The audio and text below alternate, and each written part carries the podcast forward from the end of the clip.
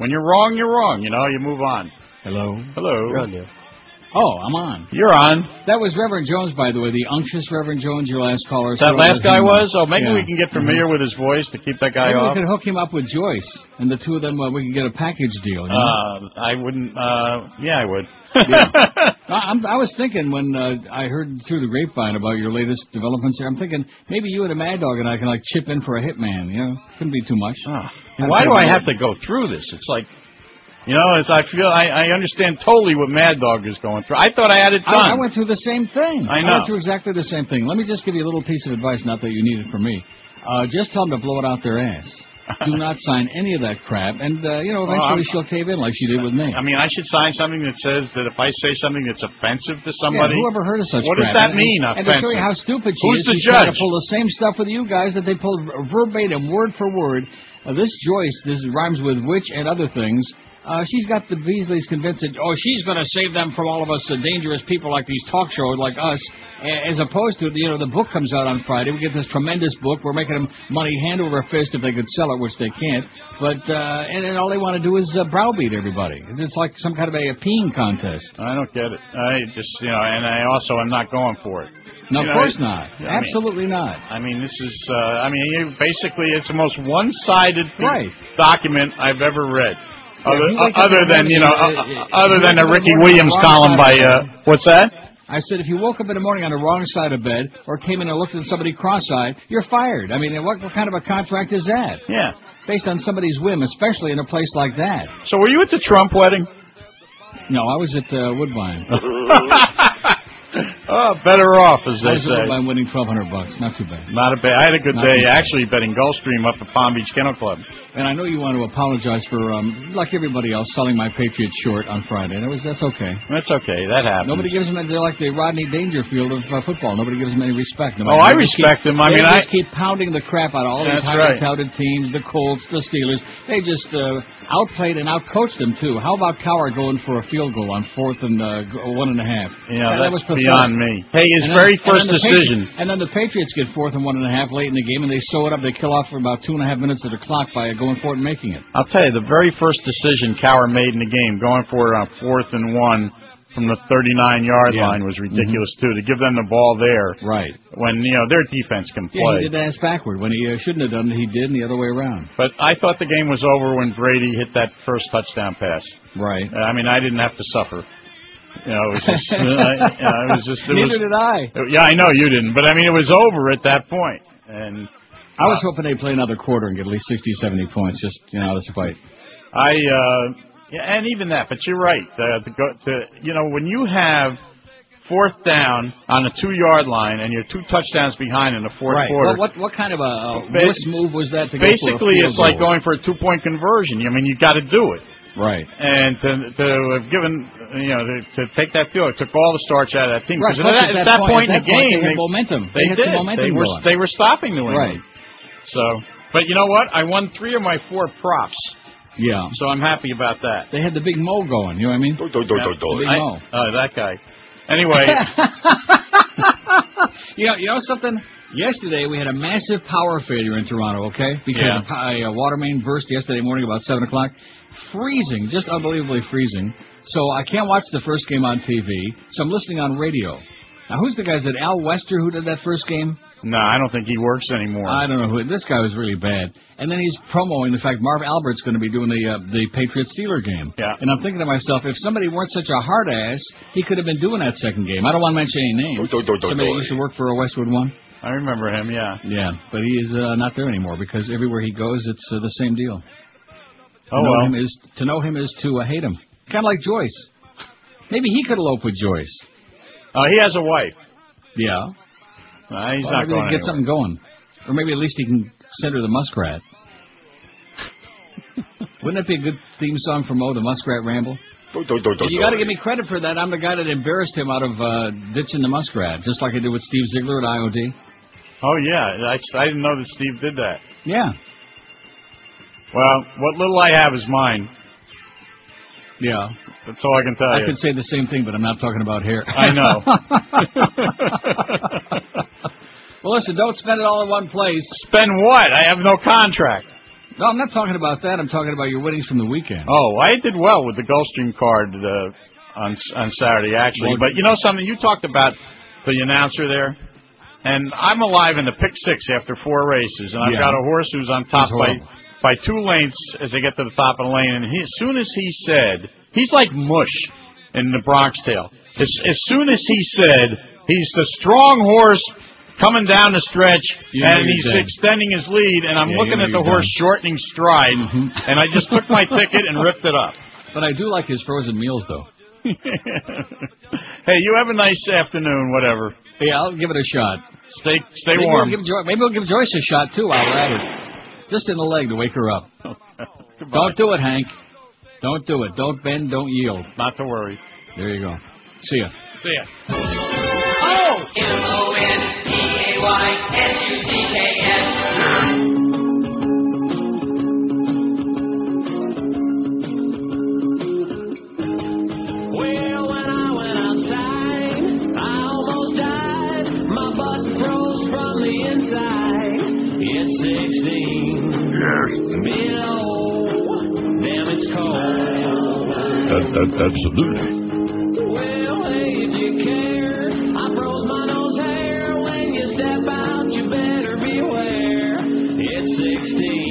16 below.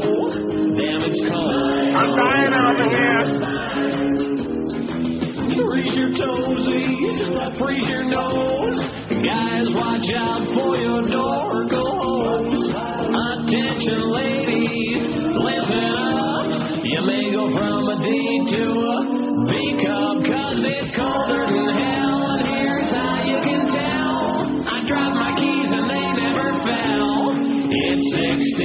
16 below. Damn, it's cold. 10.05 at 560 WQM. Happy Monday to you. Although this is supposed to be the most depressing day of the year. Do you know that? What, because of the Johnny thing? Oh, and I forgot to mention to Hank about Roger Danjean uh, died.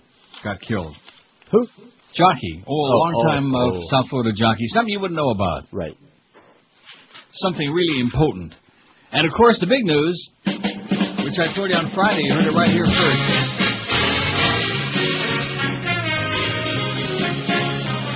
So I guess it's my fault, huh? It is your fault, Okay. as usual. Okay. Yeah.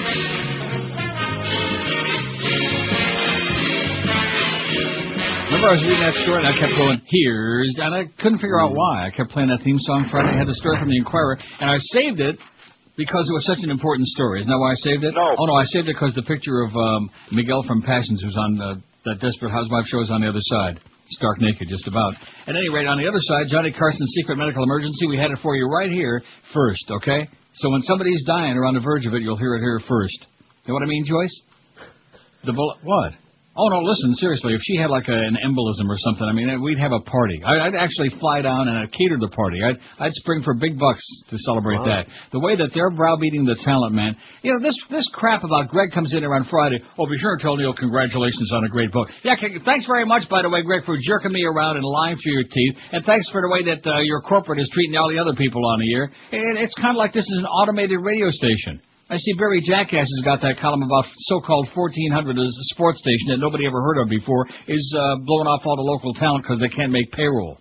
You think we got no spots? You can imagine what they're selling. Not even a dollar a holler.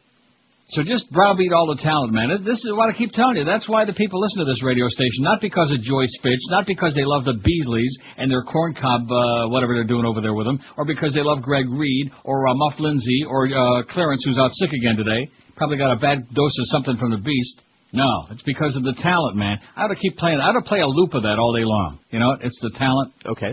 Until they But I give. won't. Well, no, because it, uh, it takes a shot at Hank in there too, the humper. but that's okay. Well, because back in the day, he was a one of the sports nerds on IOD. Him and Joseph Gak Gak Gak Gacky. Johnny Carson is dead, and it's just I, I don't want to pee on everybody's parade, okay? another piece of my childhood. And uh, you know, I was I used to watch him with my mother. I remember she she used to stay up late every night and watch the Johnny Carson show and the Late Late Show. And I mean, you you really don't want to say what you really feel because they're oh gee, the guy died, he's a legend. Okay, I just was never a big fan of his.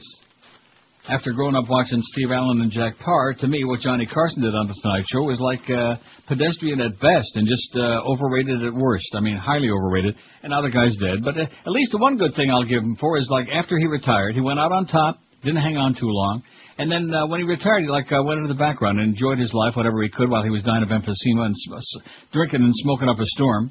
And uh, and that's it. He stayed out of everybody's face. Like Andy Williams, there's another guy. Stays out of your face, right? Right. I haven't seen him. No, he has that golf tournament, I guess, or at least he used to every now and then. That's it. And he just stays out of your face. That's the way to do it. Instead of keep coming back and popping up, uh, hawking some kind of crap like uh, Cheetos or some garbage, you know. And then Jay Leno was uh, paying tribute there. And of course, uh, you know, up until he croaked, Carson was writing comedy uh, bits for Letterman. He was writing uh, jokes for Letterman because he wanted Letterman to beat the crap out of Jay Leno. Right. Because he realized that Jay Leno was garbage, just a walking chin. In fact, uh, Jay Leno ought to be Chinese, wouldn't you think? Yeah, he's one of those eight million chins in the New York phone book. God, can't stand Jay Leno. I don't want to start bitter though, because this is the most depressing day of the year. We got that story. Got a lot of stories. Johnny Carson, late night TV legend, dies at 79. You know how many years he hosted the Tonight Show? 30?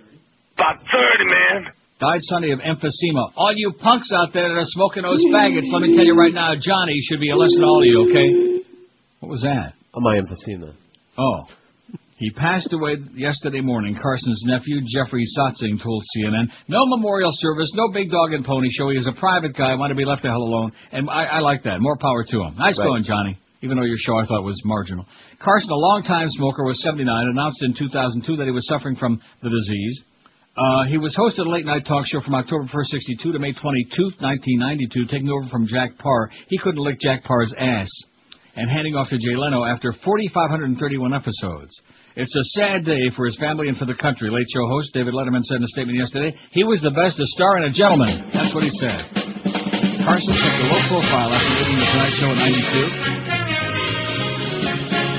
He's been greatly missed since his retirement, Letterman said. Thank God for videotapes and DVDs. In this regard, he'll always be around. He was born John William Carson, October 23rd, 1925, in Corning, Iowa. I didn't even know there was a Corning, Iowa, did you? Yeah, the Corning at Sure It's Special.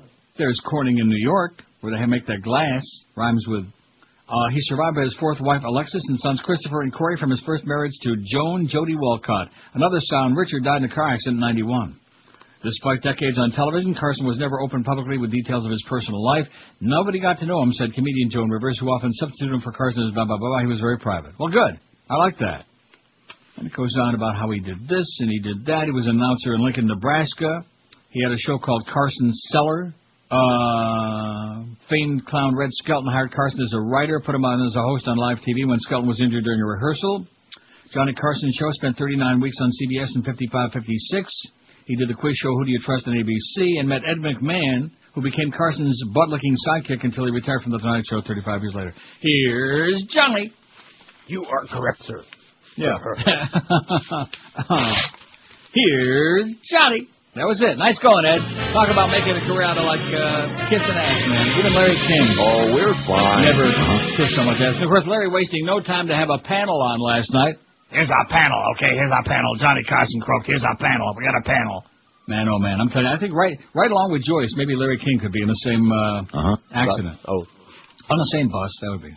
Oh, I can't see Larry taking a bus. I can see Joyce on the bus back to Maryland would be good. We paid the we pay the Greyhound people. I'd even fill it up with gas. Twelve minutes after ten at five sixty. Well, let's uh, before we do the break. Here's the result of Friday's poll. What historical event do you least believe could have happened? Re-election of George W. Bush out of 2,000 plus votes wins hands down your pants 726. I mean, who could believe that? What rational person could believe that? That anybody with an IQ larger than their digit could uh, possibly vote for a lunatic, for a crazy person, for a lying, pathological, uh, dry drunk maniac who's killing thousands and thousands of innocent people. But anyway, the re-election of George W. Bush, it did happen, 726, so they tell us. The resurrection of Jesus was a distant second, 391. OJ gets acquitted, 235. 9-11, 176. Noah's Ark, 116. QAM gets its act together, 97. Call us and let us know when that's going to happen. Red Sox win the World Series, 63. The Holocaust, 49. Man walks on the moon, 48. Mike Piazza gets married, 44. It's happening any day in South Florida. Mo Howard flips his wig, Doi, doi, doi, doi, doi. 24. Ricky Williams leaves uh, football, 23. The Heat get uh, 22. The Assassinations of the 60s, 12. The QM Fall Ratings Book, 11. Which, by the way, uh, IOD got a real bogus with a lot of wired diaries December. You're not fooling anybody, Rush or anybody else over there. A real bogus right-wing uh, December. Otherwise, we'd have really kicked ass. We did great, but we would have done super, super, super great if it would have been for a phony December. Rush. Petey, all you phonies over there at IOD. And by the way, I'm not going to knock Cheap Channel anymore because after what after what the Beasleys are doing to all of us, who the hell are we to knock anybody else in the business, right? Right. The, the Beasleys make Clear Channel look like uh, like uh, a bunch of uh, benevolent, uh, kind old uh, something coots. Well, they have the last part, and the Vietnam War had only four. So there you go. It's uh, 10:14 at 560 WQM. We got our usual uh, unwanted schedule day. We got the Mad Dog at two, which is not where we want him. It's not what we wanted. Mo Howard David at four to seven, which is definitely not what we wanted. You got Geldy seven to ten, which is what nobody wanted. And at least we rounded out with Eddie K at ten, who's a fixture. Oh man. Hey, listen. What was your New Year's resolution? Maybe to lose weight again? You're trying to get rid of some of that disgusting fat? Are you sitting at your desk or in your car and you feel like unbuckling your belt, undoing the top button on your skirt? Yeah, I'd like to unbutton my skirt right now. Or maybe you've already done it. Balance for Life will deliver you five meals a day, every day, all based on the popular Zone diet. Let me say it again. Enjoy five feedings a day and still lose weight. The best part about the deal is Balance for Life is the only meal delivery company that offers you menu choices. Go to balanceforlife.com and check it out. Let me again advise you, uh, lay low on the baba ganoush, but other than that, it's great. Indulge yourself with delicious goodies like blueberry pancakes, guilt-free cheesecake, yellowfin tuna burger, grilled filet with parsley potatoes. They even have a chicken and veggie pizza. And all you snowbirds in South Florida right now, to avoid the freezing, nasty snowfill, eh, oh man, should check this out too because they can tailor the meals to your specific needs. Don't think you're overweight? Well, take the simple BMI test, Fatso, at balanceforlife.com. Just go to the bottom of the page and click on Body Mass Index. If your score is over 25, guess what? You're PHAT. You need Balance for Life. What are you waiting for? Pull over to the side of the road right now. Put down that pen and get on the phone. Grab it and uh, squeeze it. Call Balance for Life right now. 866-225-4543. That's 1-866-225-4543. Or on the web, it's balanceforlife.com. You're listening to Neil Rogers exclusively on 560 QAM. An embarrassment. Absolutely.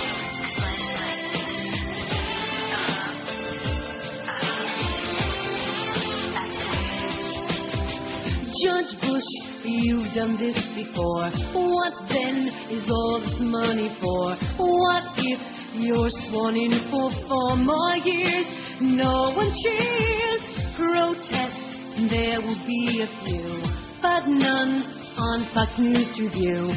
There's so much about you that they hate. With your mandate on this your day, they will have to say, turning the backs. When you go past, you smile and wave like a fool. You look like a tool to me. Tell me, why'd you grow so much to get you inaugurated? You had to give private money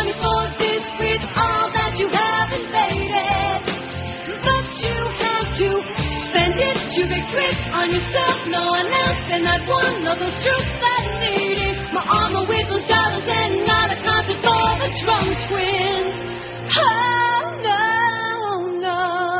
Oh yes, 1019 at 560 WQM. What's 40 million among friends, right? People are starving. Right. I got it right here. Got all those folks over there in uh, India and uh, Sri Lanka and uh, whatever, you know, all these stories around the world. Buddhists. But in the meantime, 40 million, and of course all of those balls. I know that most presidents had two balls, but this president had 10 balls, which is really pretty embarrassing. Anyway, here's our poll today. Although I forgot to tell you, Alyssa Milano was on the beaded curtain today. We got three pictures there for the price of one. We're doing the top five from our poll last week of your favorite beaded curtain chick. Alyssa Milano is uh, on there. She was number five. So we'll run five, four, three, two, one, and then of course uh, we'll all kick Joyce in the uh, in, in the knee. Yeah. Neat. Bad, bad news. I should have mentioned this to the humper. I'm sure he's aware of this.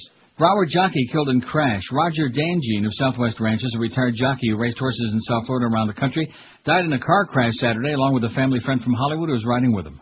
In the 30 years About 30, man. that Roger Danjean raced horses, he came to love the animals for their speed, power, and beauty. After he retired from racing in the early 90s, Danjean saw those same qualities in a blue 1966 Ford Cobra convertible. He fell in love with the car, brought it home, and cared for it as he would a thoroughbred. On Saturday night, as Danjean and a friend took the Cobra on a joyride around a block in Hollywood, the ex-jockey lost control of his cherished car, had hit the median, launched into the air, and slammed into a cement light pole. Oh my God. Danjean, 60 of Southwest Ranches, and his friend Linda Mustaine, a 43-year-old mother, were killed. Police said the Cobra was traveling at a high speed. You know who else has a Cobra, don't you? Or did have? Who, Rick Riley? Yeah. He still got it? I don't know. Mustaine of Hollywood was at a party uh, in Hollywood on Saturday night hosted by Danjean's family. The ex-jockey asked partygoers if anyone wanted to take a ride around a block in his Cobra to experience the sleek car's power and beauty. Uh-oh, bad choice. Mustang, a longtime friend of Danjean and his wife's family, eagerly, eagerly volunteered to take a ride. Danjean drove the car, around the block for a few minutes, was headed back to the party around 8 p.m. when the accident happened in the 4200 block of Sheridan Street. On Sunday, Danjean's family and friends mourned the loss of a man who raised three children and had mounts in more than 6,000 races at thoroughbred racetracks in South Florida and across the northeastern USA. He was a good man and a good rider, said Dominic Imprescia, 86, who was the trainer for Timely Writer, a horse Danjean rode in the 80s. He had a good head, good patience, and he was tough. And I cashed a bunch of tickets. Not not a lot. Usually at a price, Roger. Usually usually a pretty good price. But anyway, he's dead. A lot of that. Oh, and guess who else is dead? Boy, there's a whole bunch of this stuff going on. You know what? I give up. Nixon's secretary, Rosemary Woods, Oh, 87, died. I heard about her on uh, NPR this morning. Right. Rosemary Woods, the devoted secretary to President Nixon, who admitted to inadvertently erasing part of a crucial Watergate tape, has died. She was 87. That's definitely old enough. Unless you're 86. What? Well, no, Right. it, it, it's the truth. Right? I mean, you live to 93 and you say, oh, well, that's old enough, but unless you're 92. And then you say, well, you're going to die when you're 93. Oh, I don't think so. How about 95 sounds good? You know, 97, right? Right. Woods died Saturday night at a nursing home in Alliance, uh, Ohio. Roger Ruzek, owner of a funeral home in Sebring, said yesterday he didn't know the cause of death.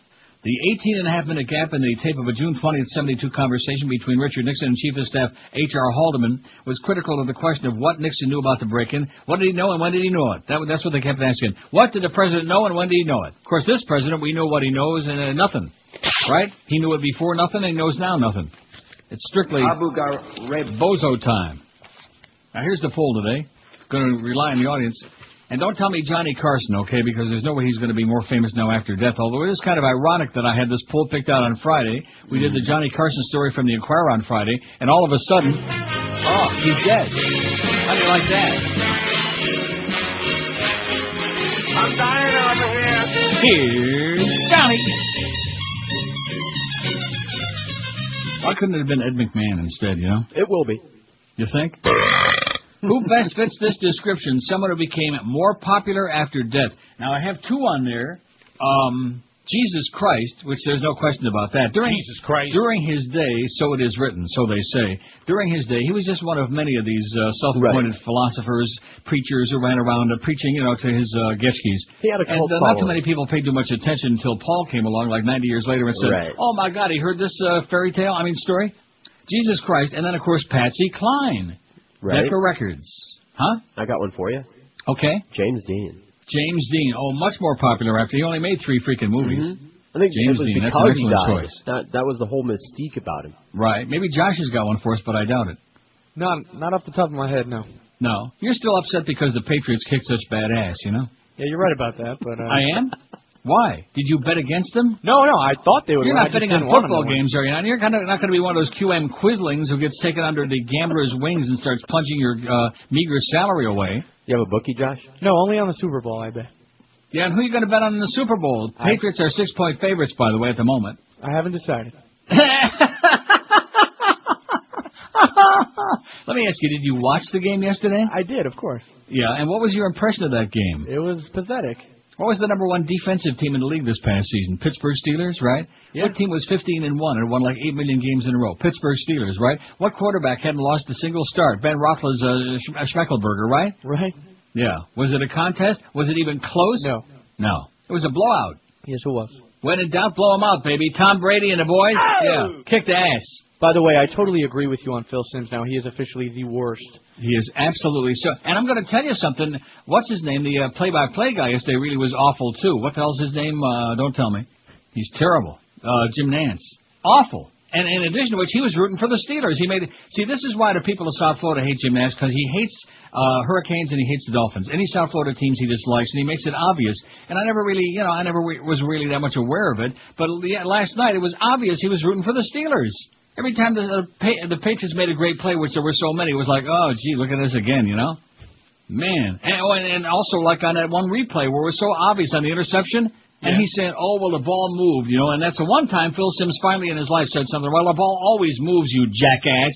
Jesus. It was so obvious it was an interception. You know the one I'm talking about? I do, I do. Yeah. They It was challenged never- it. that wasn't close. I mean, the one where the knee was on the ground, that, that I also knew that would be reversed. But this one wasn't even a contest. And there's Jim Nantz trying to make a, a story there for the Steelers. No, Simms said about five things during the game where I I I, I just couldn't handle it. Just cringed, yeah. Yeah. Yeah, because he's a jackass. I think we ought to take Phil Simms and Joyce Fitch and uh, have them both elope on a slow boat to China, a, sl- a small rickety boat, one that's got a lot of holes in it. That would be. Sounds like a great. Seriously, you people out there, if you had any idea what's going on at QAM, you think that just because we give you like a little surface uh, buzz of what's going on, you haven't got a clue what they're trying to do to, and who to screw. You know. I'll never forget that day that I get a call from Norma Kent. Oh, uh, they called me this afternoon, and oh, please, won't Neil reconsider, and please don't send those uh, bonus si- those uh, signing checks back. We, uh, yeah, right. See, that's what happens when you bring them to the brink. Mad Dog and Humper. Those both of those guys should tell them, listen, if you don't cut the crap and get this deal the, done the way uh, you promised you were going to get it done, we're both going across the street. That would serve them right. They deserve to lose them both. Then, of course, we'd really be an island. But you know what? What difference does it make as long as we get paid? They, that's what they deserve. The way they treat people in this company. They make, like I said, they make Clear Channel look like a like the guy that hands out candy at Christmas time. Candy Who's the guy that hands out candy? Like Sandy Claus, somebody like that. That, that. That's what they make him look like, like benevolent. That's how, how evil these people are. And of course, most of it is this Joyce broad that they brought in from Maryland who wouldn't know a radio if you stuffed her up her ass. You're clueless, honey. You're clueless. And you're going to keep trying to peddle yourself to the Beasleys what a genius you are, and you're going to show all of us. In the meantime, what have you showed anybody? Doing a hell of a job with that uh, pro- professional provocateur, by the way. Not. Not. You are pathetic, honey. Why don't you just crawl back in your little, uh, you know, your little pickup truck and drive back to Maryland where you belong and go do some more medical malpractice cases and leave the radio people alone and stop bugging the poor Beasleys. They got enough problems of their own, all right? Trying to find that banjo. Yeah, that kid stole a banjo from the Beasleys, the one he was picking up there in the tree in Deliverance. Yeah, it's missing. Yeah, it was missing. In fact, Joyce, that'd be the best news of the week if Joyce turned up missing. Hello, Americans. This is Paul Harvey. Stand by for news. On Cullendon Lane, Jacksonville, Florida, Chuck Buick finally gave up. Chuck enjoys marijuana, so he decided to accept Paul Harvey's suggestion. He gave up. He went to the phone. He called me. He ordered a bong. Bong, that's a pipe used to smoke marijuana. I want you to hear this carefully because you're thinking about a Valentine's Day present for somebody you love very much.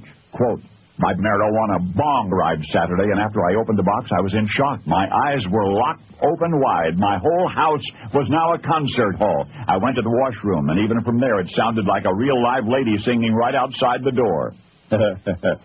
Quote, with heat eating your ears, you're gouging out and tearing loose and pulling apart, gulping air and tasting black. Your windpipe is closing and you've lost track of which way is out. There's a searing ember down your neck. Search, rescue, ventilate. Somebody's singed a kitten. Quote, I'm listening to all of my old CDs again because I have never really heard them before. Now, for that Valentine's Day gift, it's not too early for you to choose a bong. If you're anything but happy with it, I'll buy it back. To locate your nearest dealer, telephone 1-800-BONG. 1033, 27 before 11. Sounds like he was just using one right there. Right. Uh, anyway, we need some names for this list before we get on with our like appointed grounds here. Which, uh, how about Marilyn Monroe? There you go. I mean, she was popular during her life, obviously, but then after she died, very mysteriously, after the Kennedys had her killed, I mean, she died. Um, then she really became like legendary, right? Right. I would say so. Who best fits this description? Someone who became more popular after death. Five six seven oh five sixty pound five sixty on the Verizon and Cingular wireless lines. WQAM, hello. Uh, yeah, I got one for the poll. Yes, sir. Uh, Jim Morrison from the Doors. Excellent choice. Thank you. Thank you. Jim Morrison. He might still be alive, though. We're going to check it out. We're going to France today. We're Going to be doing a remote shows the rest of the week from France in your pants. Jim Morrison became huge. Jog in. In fact, he uh, he might give Jesus a run for his money. Ever see him together? Same person. Didn't, didn't you think in his later years there when he had the whole facial uh, thing and he looked a lot like the beard Jesus, didn't he? and yeah. fat. Oh yeah, and uh, those neat uh, slippers. He had the best sandals going. oh yeah. WQ WQAM. Hello. Firm running phony. WQAM. Hello. Hey, how you doing today? Pretty good, Pally. Last time I gave you a name for your poll, it was uh, Robert Duvall, and he won. Okay. So today I'll make this time. today I'll make it Elvis. Uh, I, you know, I thought about that, but you think he's more popular now than when he was alive? When he he he's made more money and been in more stuff since he's dead than he ever was. Yeah, okay, it's a good choice. Okay, thanks. I thought about that, but then, you know, he had 80 million uh, number one hits, and he was extremely, I mean, you couldn't get much more popular. But since he died, as far as making more money, I would agree with that. Too bad, Uh, the Colonel, ain't, too bad the Colonel ain't here to enjoy it. And I don't mean Colonel Sanders either. What was his name? Tom Parker. Tom Parker, very good. Colonel Tom Parker. In fact, Elvis could have been a lot bigger, except Colonel Tom Parker insisted he be in all those grade Z movies he was in. Ooh. Yeah, he was responsible for that. Every once in a while, you'll uh, catch one of those by accident. Uh, for about three minutes, and then you say, "Oh, how did Second. anybody ever watch this?" Well, there's crap? always all these hot babes on there, those pastel colors. So Oh, I'm I like, see. oh, this is a good movie. And then Elvis walks on. But is Frankie Avalon in it? Not that I've seen. WQAM, hello. Hey, Yes, sir. what's going on? I got one for you. Bruce Lee. Bruce Lee is Very a good, good. choice. Okay, Bruce Lee is very good. He's big now that he's dead. And what's his son's name? Pinky Lee? Brandon. Brandon Lee? Yeah. Nah, forget about it. Small potatoes, right? Yeah, compared to Bruce, absolutely. Right, Although he also died in untimely Only one Lee on there. No Peggy Lee, no Pinky Lee. Who else? No Robert E. Lee, right? Lee Majors. No uh, Stan Majors. Only Bruce Lee. Only one of those uh, karate crowd. One of the martial arts. uh, What other mar? Is Chuck Norris dead yet? We can only uh, No, not yet. I know. Huh? Not yet. We're working on it. WQAM, hello. QAM. You're a millionaire. You know, yesterday, last night, you know what movie was on? Manhunter. Which I Manhunt, never heard right. that movie before, and I read the review of it. Which I is, own it. You do? Sure. Now, was that was that uh, the Red Dragon? Was that the movie of Red Dragon? Right. Red Dragon as soon was as he remake. started talking to Dr. Lecter, Dr. Lecter, and I said, "Wait a minute, this is uh, this is the prequel to Silence of the Lambs." Correct. That was that was a good movie. It was a good movie, very good movie. It was outstanding. Mm-hmm. But where did I see that uh, fruitcake that played? Where did we see him before? Unless I already saw that movie. Was there a different movie called Red Dragon? They they remade it with Ralph Fiennes. They No, but this guy that played the uh, the lunatic, the nut job. Oh He no, was- I, yeah, you know that guy creeped me out, and I, I wish I. Where have I seen him before? He always plays that, same kind of character. Sure, and, he was uh, no James Gum, but he was And the guy that played Dr. Lecter is Brian Cox, who we've uh, spoken about. Brian So- Cox. Oh Right. my God, we got to Not do that something one. now. He ain't playing football no more. Was Phil Henry in it? Okay. WQAM. Hello. Hi, Neil. Yes, sir. Uh, do you have Sal Mineo? Sal Mineo is more popular. Well, I don't know. Is he really popular? Well, I, I guess. No. no. How about Paris Hilton? we can only pray. we can only hope for the best for her, for us. Barry Jackass writes local shows in jeopardy. Oh my God. And Alex Trebek don't even know about it. Or even that jerk that won all that money on there. What was his name that, that was on 8 million shows in a row that everybody hated? Oh, Ken Jennings. Ken Jenny. The market sports talk radio landscape appears on the. Now, see, this is the kind of crap they write about in your like weekly reader and your parochial yokel papers there, as if anybody listens to that station, which they don't. The market sports talk radio landscape appears on the verge of another shakeup. 1400 The Fan, the least popular of South Florida's three all-sports stations, could eliminate most or all local programming because of financing issues as early as this week, writes Barry. Rhymes with Mary. Carl Foster, no relation to Bud Foster, who's leasing WFLL-AM, signal from James Crystal Inc., has been speaking with investors, but missed Friday's payment deadline is uncertain if he'll have funding in place by today when ownership wants it resolved. Asked if the station will have local programming today, Foster said, As of now, I can't say, yes, or No. even if I secure funding, I might not go with as much local programming. So this, uh, see, this is all these people who want to play sports, all these little people that are sports nerds who want to be, oh, I'm going to do my own sports station. Gonna, let's have 40 sports stations. Local programming on 1400 The Fan includes Foster and Anita Marks, 7 to 10 a.m., Gary Furman and Mark Bednarchik, 10 a.m. to noon, Frank Fort and Bruce Warner, 3 to 6, and Frank ain't as good one, now they got the mole taken off. And alternating hosts including ex-Dolphin Jim Kiick, 6 to 8 p.m. The station carries Jim Rome's national show, noon to 3, and Fox Sports programming overnights. Now let me take a look at the ratings, okay? Okay. Well, I'm getting them. I'm getting them. Sorry. I'm getting them. Just hold your horses, man. Let's see if uh, in men 2554 they showed up. Let's look at midday WFLL. I, I don't think anybody even knows what those call letters are. Do you? I never heard of them. Used to be the light bulb 1400. I'm looking. I'm looking. I'm looking. There's Waxy with their one point. Uh, Oh! Not too good. Not too good. Waxy. They got Joe Rose, and that's all they got so far. Joyce, don't be sending anybody else over there to stick it down our throats, okay? You miserable, hateful sow, you. Let's see. I'm looking WFLL. I don't. I don't see a glimmer. I don't see a number. I don't see uh, anything. Even WNMA, Mr. Ego Station's got a point. Uh, well, they got a zero, but they got a few people. Nothing. WFTL, that's 850 at a 0.3.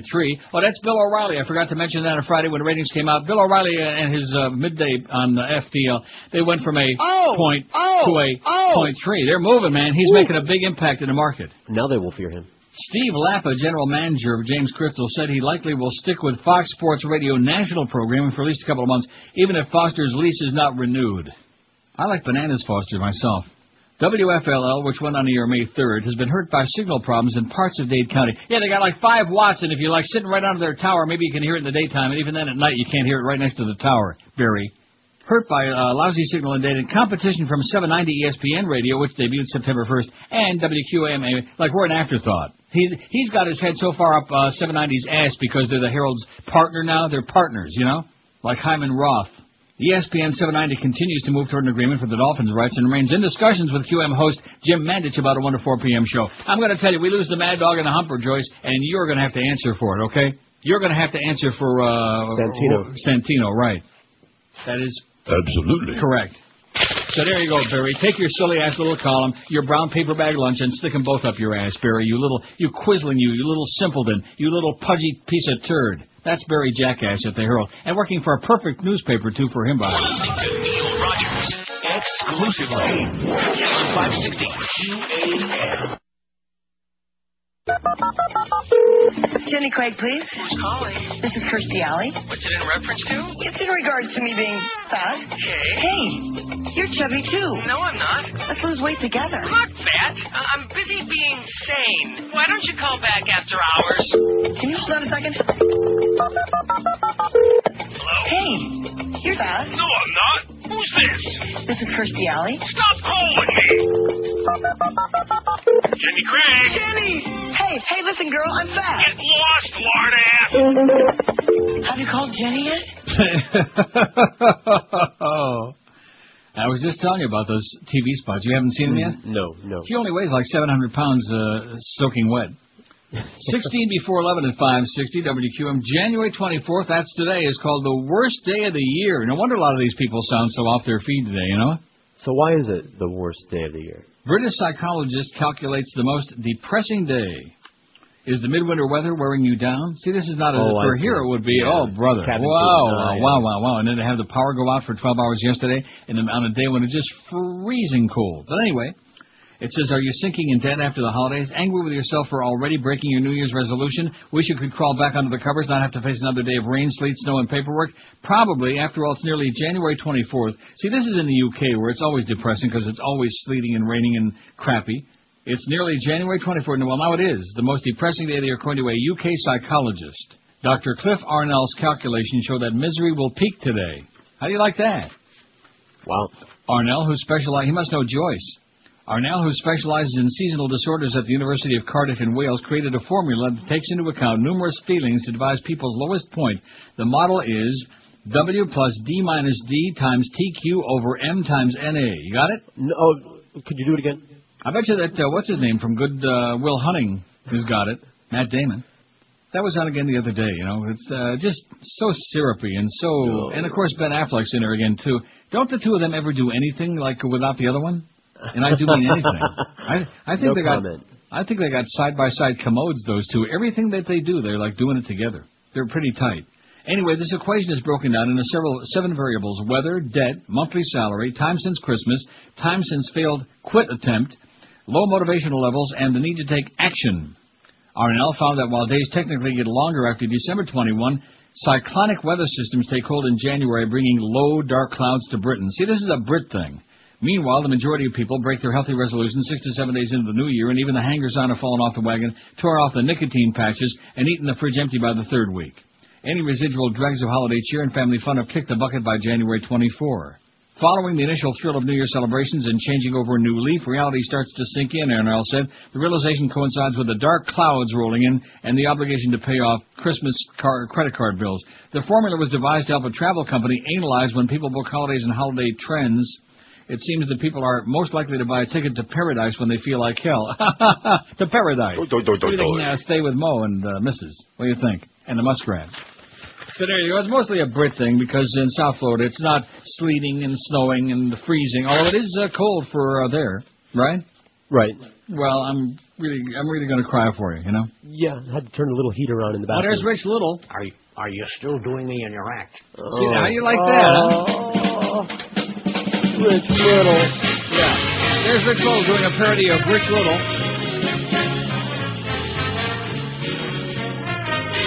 Of course they do, John. He said, gee, that's, that's great to know. I just wondered if, you know, they'd forgotten who I was. That was almost like hearing the real Johnny, wasn't it? No. No, it was not.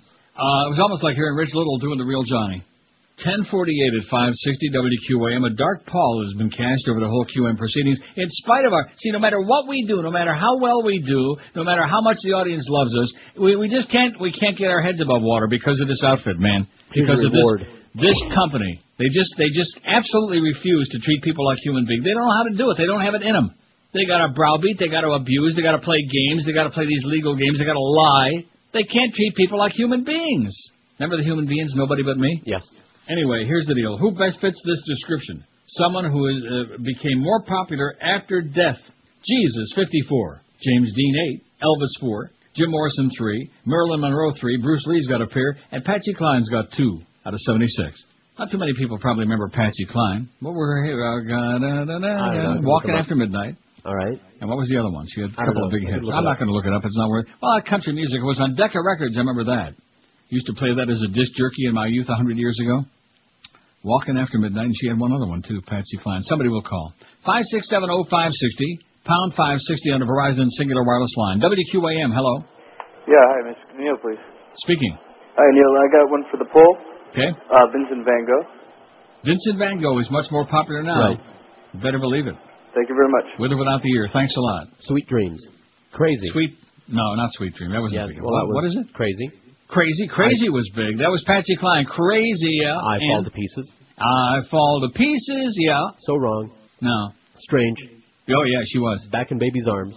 She was a little uh, looked a little dykey to me, but I don't know. Back in the day, you would never talk about such things in public. She's got you. Oh really? I don't think so. Faded love. Yeah. Why can't he be you? Yeah. You're stronger than me.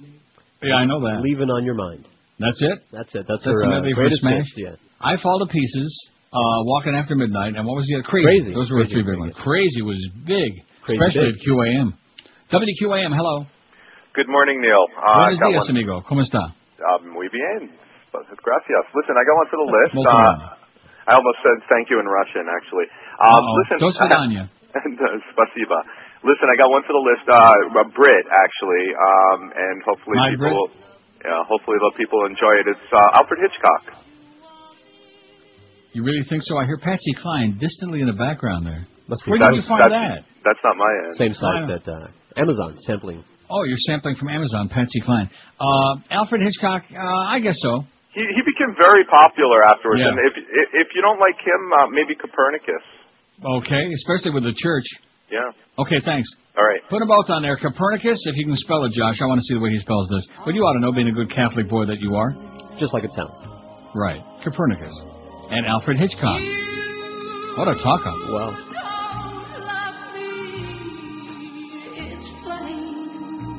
It's fine. yes. She had that kind of Yes. talk sure, you know, like Yes, that. she did. Yeah. Kind of like Eric Reid that does the Heat games on TV. It's like Michael when they uh, when McCluskey broke his jaw there. It's Yeah. not personal. Right. It's business. Strictly Sure. business. 1051, 5 si- and then he kept drooling all through the rest of the, uh, all, you know, all three movies. He kept drooling all the Well, it time. was quite a punch he took there. Yeah, sure did. Hold him up straight. WQAM, hello. Hey, Yes, sir. I got one. I don't really want to. I don't have to go on, right? We'll see. No, you don't have to. I got one for the list. It's, it's a famous, famous but not popular. Nicole Simpson. Oh, absolutely. Someone All we right. didn't say we didn't say celebrity. Somebody came in. A very good one. Thank you. That's a good choice. Mm-hmm. Wouldn't you agree? Absolutely. I mean, who the hell really ever heard of Nicole? I mean, other than like uh, people that were like on the West Coast, Oh man. right, and knew about that whole thing out there, right? I mean, we could uh, we could take that a bit further and say Laci Peterson. No. Who ever heard of her? Um, no. All right. The different. I, I don't think so. No, I, I don't right. want to dignify. I, don't Nicole want, was, I wouldn't uh, put that in the same category with Ron and Nicole. Right. Okay. That was a celebrity And we could put Ron Goldman on there because we don't want to get Fred Goldman pissed off because then he'll start popping up on TV all over the place. And we've seen enough of that handlebar mustache already. Those went out a hundred years ago with Knickers. But uh, you know, I don't want to sound disrespectful, but I think that uh, Nicole's Nicole is in a different category, wouldn't you? It was the wife. Yeah, it was it was her. I mean, He was Ron the was just a, target. he was just a pain in the ass bystander who Innocent happened to be in the wrong bystander, place yeah. at the wrong time. Damn it! I hate when that happens, and so did he, obviously. WQAM line nine. Hello. I hate Casanova. WQAM. Hello. Hi, Neil. I enjoyed the new segment you had. Yeah, okay, great. WQAM. Hello. Yeah, I got uh, something for the poll. Okay, what do you got? Uh, Kurt Cobain, man. Kurt Cobain, no doubt about it. Thanks a lot, Pally. No problem. Okay. Kurt Cobain. Okay. You don't think so? I mean, not even close. Well, they were they were huge when they were alive, and uh, as Yeah, he died, come on. so did the career. Never washed his hair or seemed to have a care, Cobain. His name was Kurt, now he's pushing up dirt, Cobain. I think the dog done it myself. Wiping drool from his chin, Courtney doing heroin, Cobain. Nirvana was hot, and now it's Kurt they ain't got, Cobain. He got high, said goodbye, then he died, Cobain. He died. I'm dying over here. Made a million an hour, never took a shower, Cobain. He's a number one hit in heaven's big mosh pit, Cobain. He'll meet Elvis the King and say grunge was my thing, Cobain. So if you're filled with doubt, don't take Kurt's way out, Cobain. He got high, said goodbye, then he died, Cobain. By the way, Judge Portis and I want to apologize for picking uh, Atlanta to beat Philadelphia yesterday. I can't tell you how sick uh, Michael Vick must have looked in that game because I didn't see it because the power was out. I heard heard some of it on the radio. Oh, you didn't see it at all? It was great. They I didn't actually see one showed, second of it. Um, you know when fans run out on the field and they don't show that when they, Yeah. know, like a, a fan runs out and they tackle him. They actually showed it yesterday. It was great. It's the best part of the game. That was the highlight of the game. Yeah. Well, that was in Philly. What do you expect? Right. The worst fans in the world, the most obnoxious. They make they make the Yankee fans seem like uh, you know churchgoers, like a bunch of parishioners. That's what a bunch of rowdy, obnoxious, disgusting. That's why it'll be extra sweet when the Patriots kick uh, Philly's ass in the Super Bowl in Jacksonville in two weeks. Even though you don't, you're, not- you still don't believe. That's the thing that just amazes me. And uh, they were talking about that. I was watching WSBK last night. The post game uh, festivities for went on for hours in Boston. And uh, they kept talking about that, the fact that nobody believes and they don't really care. You know, um, Rodney Harrison was talking about that. That you know, every week they have to prove themselves again, and nobody buys it. And they're always, uh, you know, no, nobody believes they're going to beat these so-called good teams, the great team du jour. And every week they kick their ass. No, I mean I told you. I mean, I realized they couldn't beat a team as good as the Dolphins, but that was just an aberration. You told me what? I told you on Friday I thought they would win. Yeah, but you, that, this morning you're like apologizing for, it, like, uh, gee, I didn't think uh, they were that good. What do you mean? Well, you, you said before you're like a little bit depressed about it, the fact they kicked, kicked Pittsburgh's ass so bad. It Well, was like I a- wanted Pittsburgh to win. I didn't think that Why they did would. you? Now wait a minute. Why would you want Pittsburgh to win? What is that all about? because about? I'm a little tired of the Patriots winning. What do you? Ah, you see, this is a typical South Florida mentality. It's not important that the Dolphins win, but that the Patriots lose or that the Jets lose. See, we know the Dolphins suck, that they're an embarrassment, that Wayne is, uh, you know, started with a brainstem and Jimmy Johnson, that he's uh, the, the whole organization, no matter what he calls the stadium, it's dissolved into crap. Okay, it's dissolved into something they ought to pay you to go watch. And so that's why we're not getting anybody calling saying, eh, we finally got rid of that one Patriot guy, that New England Paul. We finally lost him. But other than that, it's like, oh, there wasn't even any game yesterday. There, neither game happened. Not that we're doing a sports show, but wouldn't it be something for somebody to finally admit, hey, you know what, you're right about uh, Brady and Vinatieri and Bruschi and, and uh, the whole team, man, and Deion Branch and, and everybody on that team. And Corey Dillon, who didn't have much of a first half, but then exploded when it really counted in the second half. How'd you like that touchdown run, huh? Impressive.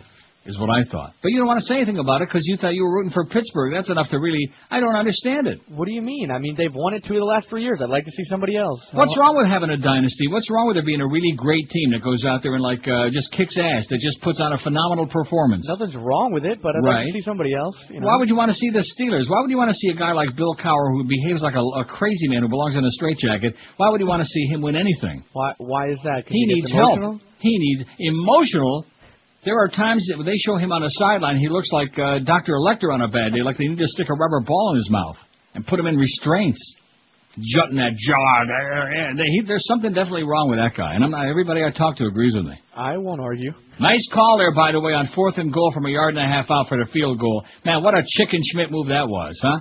Phil Simms with Outcoached, it. outplayed, crushed. End of story. You're listening to Neil Rogers exclusively on 560 QAM. This is the Neil Rogers Show.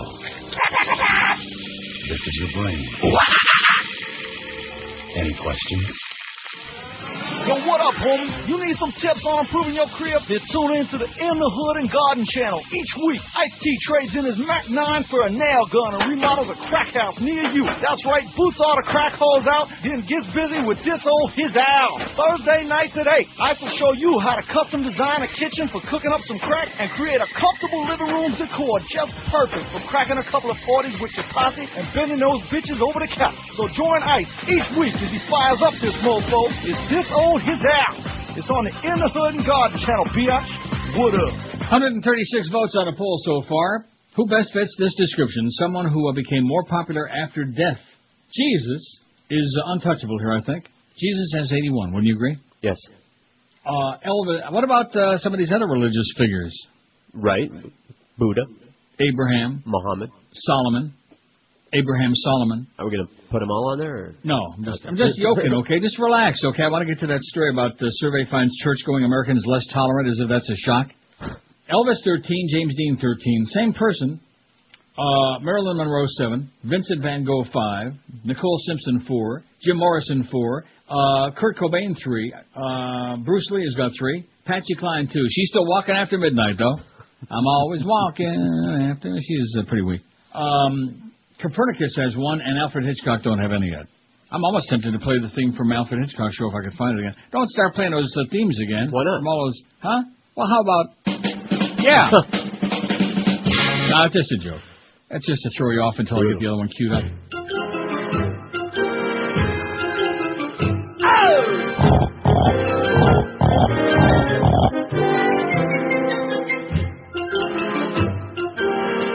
You know all those terrible stories that all the actresses like Tippi Hedren told about what a lech he was and he was pawing all over them. And uh, they're all true. Yeah.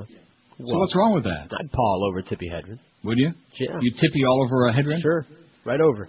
Five. that's for the birds. Five six seven oh five sixty pound five sixty on the Verizon and Cingular wireless lines. On a really, uh, this is the most depressing day of the year in Britain, but we're not in Britain, okay? And it's going to be all the way up to a toasty minus five Celsius here. So what's not to like, huh? Boy, I'm going to tell you, well, what a unpropitious day for the uh, power to go out all over this city yesterday. Man, twelve hours. I think I ought to sue somebody, don't you? Yeah, go for it. Why not? Just for the hell of it. WQAM, hello. Yeah, I got a suggestion. Okay. Freddie Mercury. Freddie Mercury is excellent. Is that Very a good popular answer? during. Right. I think that's a good one. Hey, are you, you're from Michigan? I beg your pardon? Are you from Michigan? Am I from Michigan? No, did I live in Michigan for 12 years? Yes.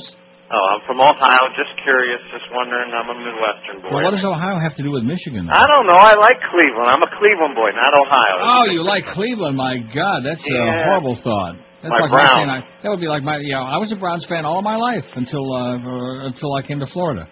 Uh, well, and we had Bill Belichick. How do you figure that one out? He couldn't do anything, could he? Yeah, but you used, you used to have the real Browns too until Art Modell That's moved them right. to Baltimore. That's had the Bertie one- Kosar, didn't Yeah, but you, you sure got those neat uniforms. Well, where did those one uh, that one game they played? Which game was that where they had those really freaky uniforms? They- Oh yeah, the all orange. They were Wow. all- yeah, they were pretty ugly. I know. Good know. luck. I'll, I'll see you in uh, Lima. Okay.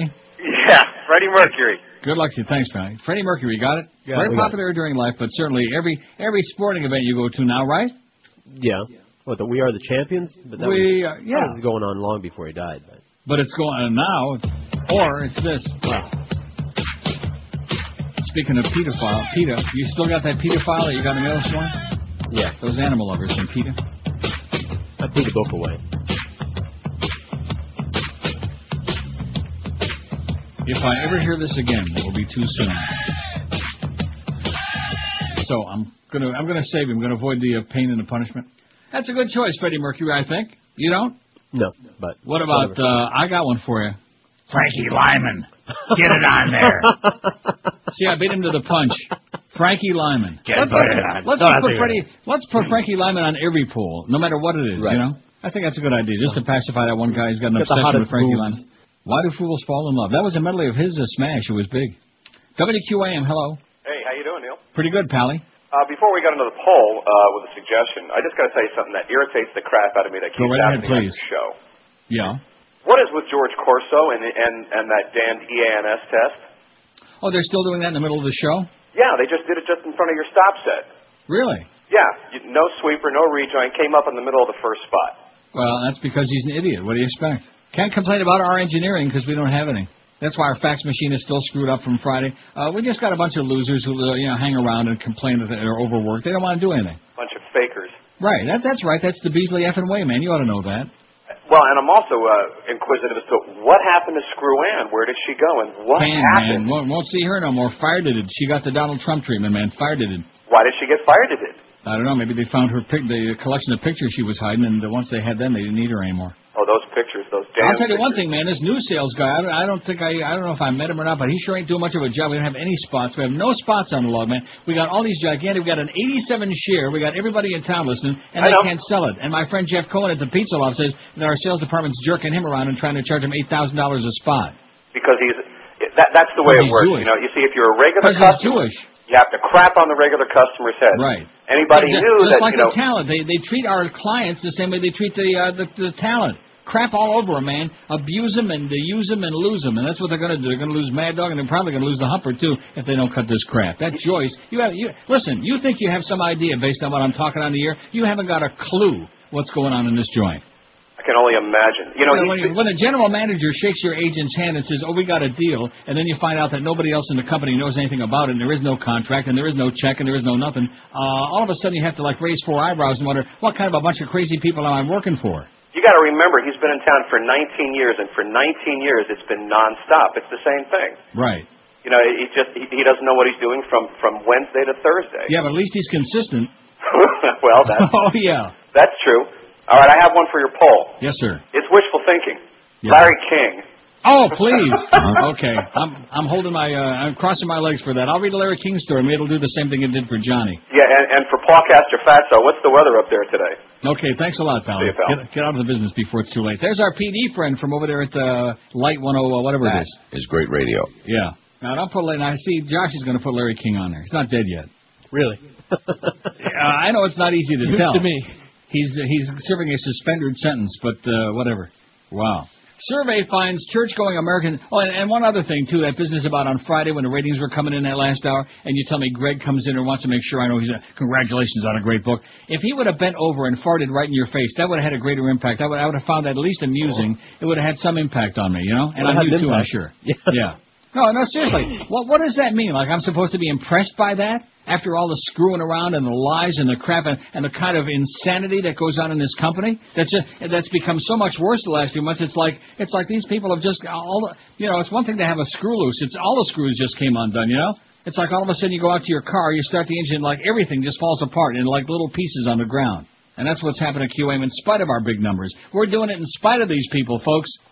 Just it's just astonishing. It's the only radio station I can think of in America that's got a lineup on air. It's not the one that they want. They got uh, people on there they don't want on here at all. They got them on in the wrong time. It's just it's amazing, astonishing. And then we keep uh, hearing that uh, Mad Dog's got a deal. Oh, I guess he doesn't. Hank had a deal. Oh, uh, not yet.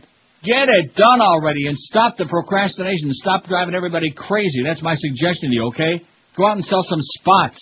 Go make some money. Go sell those big numbers we just put out there. Yeah, put put Miguel out there in a street corner with a with a, uh tin cup, a dollar a holler. We'll we'll give you a spot. Don't you think that's a good idea? But we have a lot of plastic cups in here already. Whatever. They're funny shaped. Plastic cups, anything we got.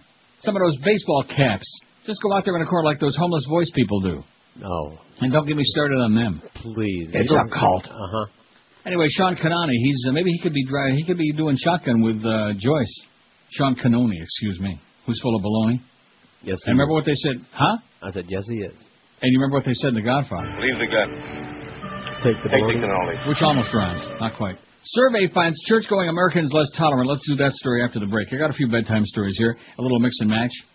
A little something for everybody today, including our sales department. I got something for them. It's called My Foot Up Their Ass, is what it is. If I sound a little bit uh, wild today, it is be- after hearing that the whole thing with Hank. That just set me off. I was in such a good mood, even in spite of that horrible day with the power out yesterday. Killed about an hour and a half of that uh, time with the power down, having a great dinner at Ruth Chris in the Hilton Hotel in Toronto, downtown. The best Ruth Chris of them all is this one. Now you'll say, well, why is that? Well, I told you I didn't want to. I don't want to say anything, but when I was down there that week, that awful week, a bunch of us went to Ruth Chris because I thought I was doing something nice for everybody, and it was like uh, disappointing. You know, even though the very nice lady called the next day, called the house. Oh, thanks very much for coming by. It was nice to see you. and, uh, But uh, it was weak. How's that possible? I don't know. Off day.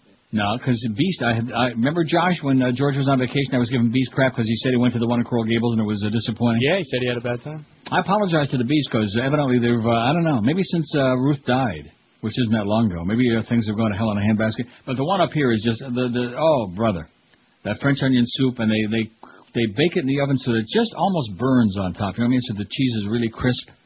And then that ribeye just cooked exactly the way you want it, and just uh, without the butter, by the way, in my case, and just juicy and tender, and just enough fat around the edges to make it so tasty you could just almost spaz out on the table. It was great. I'm sure glad we got food on the way. What do you got?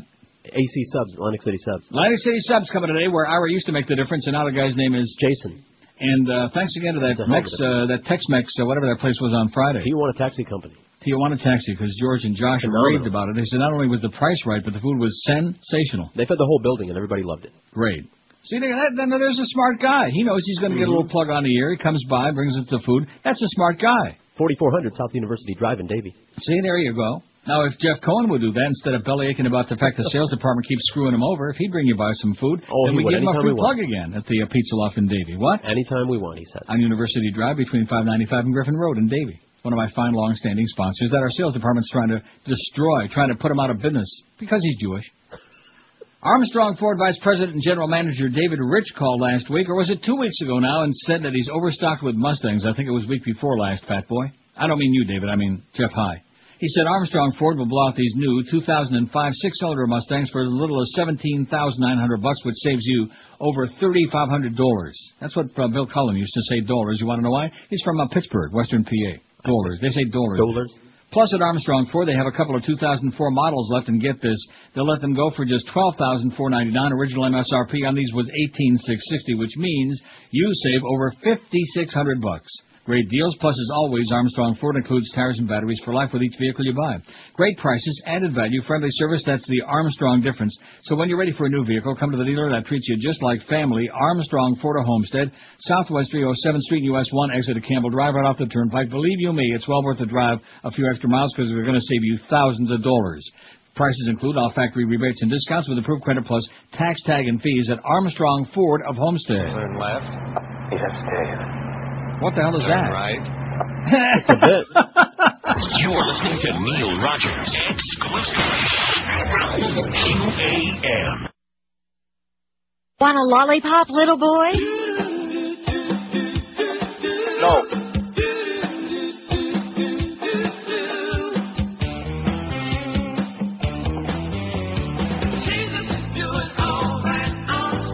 All right.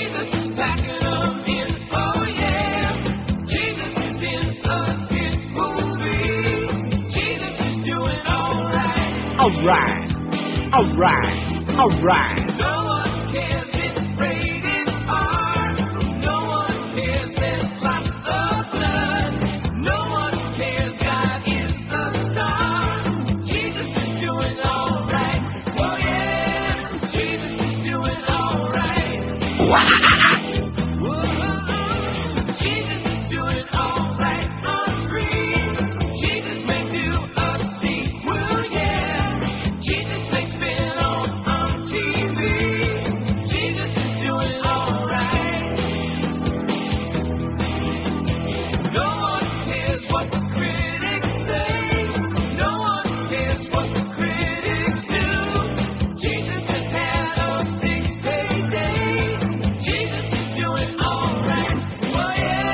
Right, all right, all right. 1117 at 560 WQAM. Hey, let's do this all day. In honor to Johnny. Oh. From now until midnight, it's the QAM tribute to Johnny Carson. Hello. Here's Johnny. But I don't think so. Survey finds church-going Americans less tolerant. Church-going Americans have grown increasingly intolerant in the past four years of politicians making compromises on such hot issues as abortion and gay rights, according to a survey released on Saturday. And don't forget, religion without a scapegoat ain't worth a damn. At the same time, those polled said they were growing bolder about pushing their beliefs on others, even at the risk of offending someone. They're becoming more farbisten, as the Chinese say. The trends could indicate that religion has become more prominent in American discourse, more salient, according to Ruth Wooden, president of Public Agenda, a nonpartisan research organization which released a survey. Speaking of organization, Trevor Linden says looks like two seasons with no hockey, but nevertheless. Also, I got a very disturbing call from uh, Rimmer last night in the middle of the uh, Patriots game. Don't call me when the Patriots are playing, Rimmer, you maniac, you idiot. It could also indicate more polarized political thinking. There do not seem to be very many voices arguing for compromise today, she said in an interview. It could be that more religious voices feel under siege, pinned against the wall by cultural developments. They may feel more emboldened as a result. The November U.S. election saw voters in a number of states back gay marriage bans, and President Bush won re-election with heavy support from fellow religious farbisten conservatives. Those surveyed were nearly all Christians, not by design, but because the sample reflected the makeup of the population, the group said. A 2002 Pew Research Council survey found that 82% of the U.S. populace considered itself to be Christian, while 10% identified with no religious group. On the question of whether elected officials should set their convictions aside to get results in government, 84% agreed in 2000. However, four years later, that had dropped to 74%. There was a sharper decline on the same question among weekly churchgoers, from 82% in the first survey to 63% in the second. About 40% of Americans claim to be weekly churchgoers, according to Corwin Smidt, S-M-I-D-T, Schmidt, director of the Henry Institute for the Study of Christianity and Politics at Calvin College in Michigan. Some surveys have placed the figure at 25%. Weekly churchgoers. In other words, they talk a good game, but are they there? Do they show up? No. No, hell no. They're busy drinking, screwing, doing drugs, mm-hmm. stealing. Right. Judging. In the, survey, 32% of those who attended church once a week said they were willing to compromise on abortion issues. Oh, this goes out with numbers and numbers. The poll also found that 37% overall felt that deeply religious people should be careful not to offend anyone where they where they spread the word of God, a decline from 46% four years earlier. Only 37%. In other words, 73%. Uh, you know, see what I'm saying? Mm-hmm. To The number of those who felt that committed faithful should spread the word whenever they can rose to 41%, up six points. They're becoming more militant, more obnoxious, more uh, making you an offer you can't refuse, more inquisitive, as in Spanish. On another issue, the survey found little change in opinion on whether the U.S. political system can handle greater interaction between religion and politics. Asked if there was a threat if religious leaders and groups got a lot more involved in politics, 63% in 2000 and 61% in 2004 said the system could easily handle it. Oh, right. But the remainder continue to believe the system would be threatened. I guess that's the 20 of us who are sick and tired of this Right. crap, of people trying to beat you over the head with their bullcrap religion, with their superstition and phony baloney garbage, their holier than thou crap. All these I'm a lot better than you are hypocrites, phonies like Lard Ass Limbaugh and Bill Bennett and all these other phony Nazis. And your president, of course. Well, he just... Abu Ghraib. He's just dumb. WQAM, hello. They cut my check. WQAM, hello. Hello. Yes, sir. Neil? Yes. Hey, I just had um for the poll. I had a person for the poll. Okay, go right ahead. Uh, John Holmes. John Holmes is much bigger now. Well, I don't know if I'm about bigger, but yeah. Good choice, pal. And stay away from him, by the way. oh, definitely. Thanks a lot. Bye-bye. Stay away from that body, man. It's still uh, got problems. Right. John Holmes. An unliving legend. How about Sherlock Holmes? Just a joke now, Josh. Don't keep a nice Shylock Holmes on there. There ain't no such guy. Although the uh, Sir Arthur Conan Doyle is certainly much more popular after it. But oh, how about some of those authors? How about Shakespeare, William Shakespeare? Right. Not There even a go. contest, no, right? not a contest. I think that's the winner. Marginal during his lifetime. Right. In fact, a lot of people aren't even sure if he wrote all that swill. I mean, all He those did. great plays. It was not Francis Bacon. It was Kevin Bacon Six degrees up. was on Guiding Light. I still, I, he still played. He was the son of that uh, little short nurse that came up to about your hip, Sarah McIntyre. Boy, what a what? Now, see what I mean about my mind? That that woman, she's probably dead by now. She hasn't been on that show in about. I don't even watch this show much anymore, except it's before Passions here. But um, she was a character on that show like a hundred years ago. And I just you just make some reference to Kevin Bacon, and right away there's her name, like just like that, right in my mind. I got to get rid of these things. I have to clean the way for like important stuff. I don't know what that might be, but anything. Yeah, I know how. My mind is cluttered with crap. My brain is just filled with swill. All the swill that I like because nobody else knows what. Except that one guy with that Floyd Venable Jr. the other day. That was good. that was great. WQAM, hello. Yeah, how about a Tupac? Tupac, that's a good one. He's a big now. He's huge. Yeah. Not as huge as John Holmes, but almost. Let me ask you, is Chris boring? 5670560, pound 560 on the Verizon and Cingular Wireless line. There isn't anybody, unless they're from Michigan, has any idea what I just said. Or maybe Dick Feinberg might be listening at Pompano Park. He ain't got much to do right at, right at this moment on a Monday at 11:23 in the morning.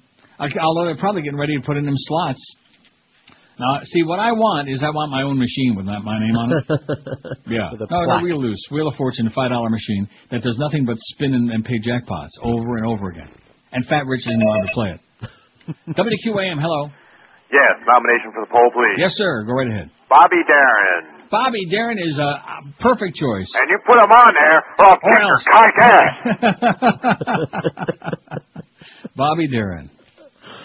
You're gonna have to Mac argue the with that guy just for for fun, Mac the Knife. right? I'm getting a headache from this show. Mac the Knife, uh, Beyond, the, sea. Um, uh, uh, Dream Lover. That was my Okay. favorite Bobby Darin song. That was a great song. And what? Well, that's it, huh? all he I was also in a lot of those cornball horrible movies, you know, like Connie Francis and Annette Funicello and uh, uh, Fabian and uh, what's his name, which I just said him before, Elvis. Frankie Avalon. No, Elvis was not in those movies. He was in his own bad movies. WQAM, hello. Neil. Yes, sir. You ever watch the uh, uh, Game Show Network? Occasionally. Uh, I was watching that. You're going to get a kick out of this. It's got, they got a new show, uh, uh, Poker Royale. Yeah. You'll never guess who the host was. Uh, Gene Rayburn. No better. Tom Likas. Tom don't like it. Tom He goes to Likas. Gene He came back to life. Holy cow. Unbelievable. Does he still got that same black leather jacket He's on? the same jacket. Yeah. The, the guy said, "Could you take it off? It smells a little bit." Can't can't afford a new one. Okay, thanks for the bad news, man. That's a good place for him. On the game show channel, uh, playing poker. Did Bobby Darin do Splish Splash? Yes, he did. We're uh, Splish Splash. I was taking a bath. Yeah. Atco Records, by the way, white and yellow label. I do that strictly for Boca Brian because he's very impressed with my uh, another. See another piece of crap. Now Frankie Lymon. Why do fools fall in love? I don't know what the label was, although if I put my mind to it, it was an orange label. The record. See, back in the day, all you punks out there, we used to buy records. You know, 45s before there were anything like CDs or even cassettes. Records, 45s. Do they even still sell 45s? I don't know about 45s. They sell records. Well, I know that. I'm talking about uh, 45s. I I don't know. I mean, used ones, obviously, as far as No. I'm talking about ones, like new no. ones. They don't. They don't. They don't don't think put uh, singles out on 45 no more. They put them all on CD. It was an orange label. Why do fools fall in love? Also, in the Still of the Night by the uh, Five Satins was on an orange label as well. I better look it up, huh? Go ahead. I'll play some Bobby Darin while you do doing No, I don't have to play it. Well, we can do this. Yeah, let's hear it. Here's Johnny.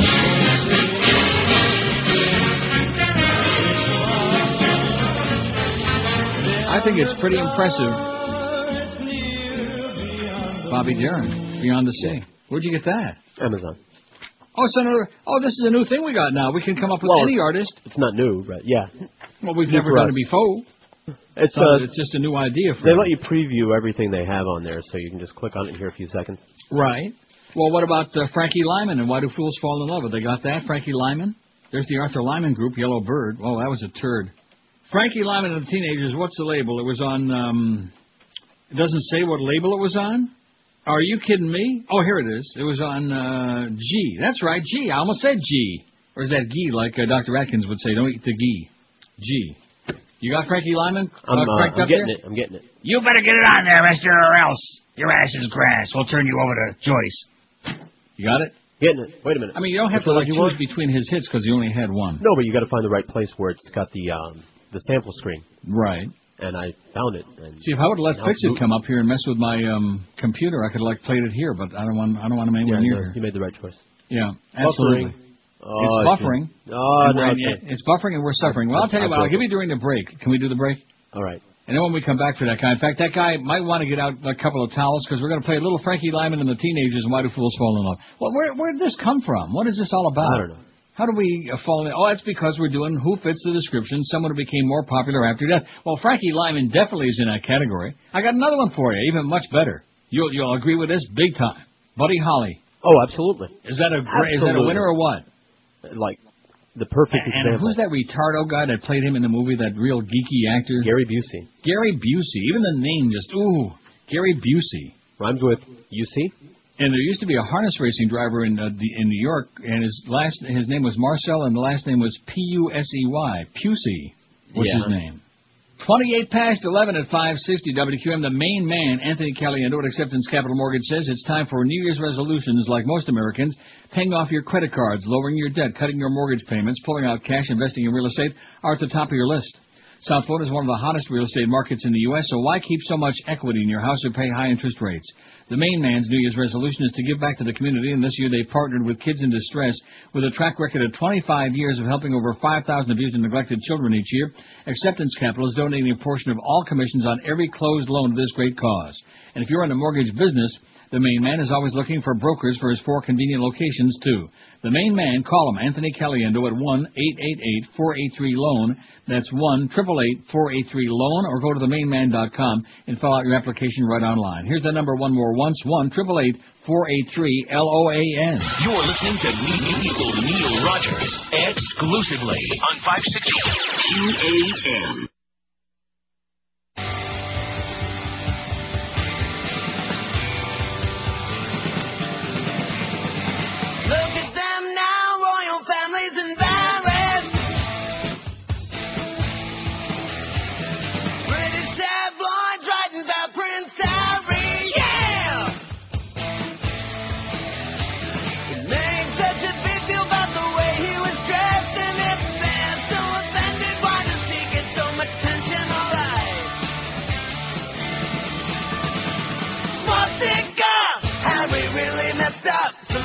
Apologies for coming, Harry. Swastika!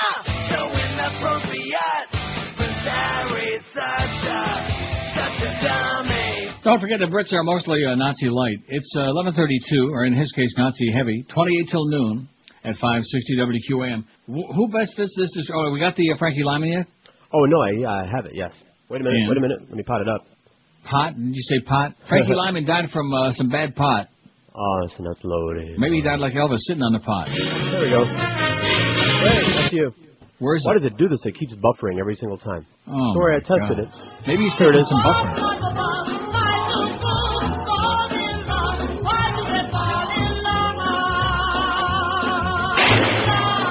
Yeah, that's enough. Here's Johnny.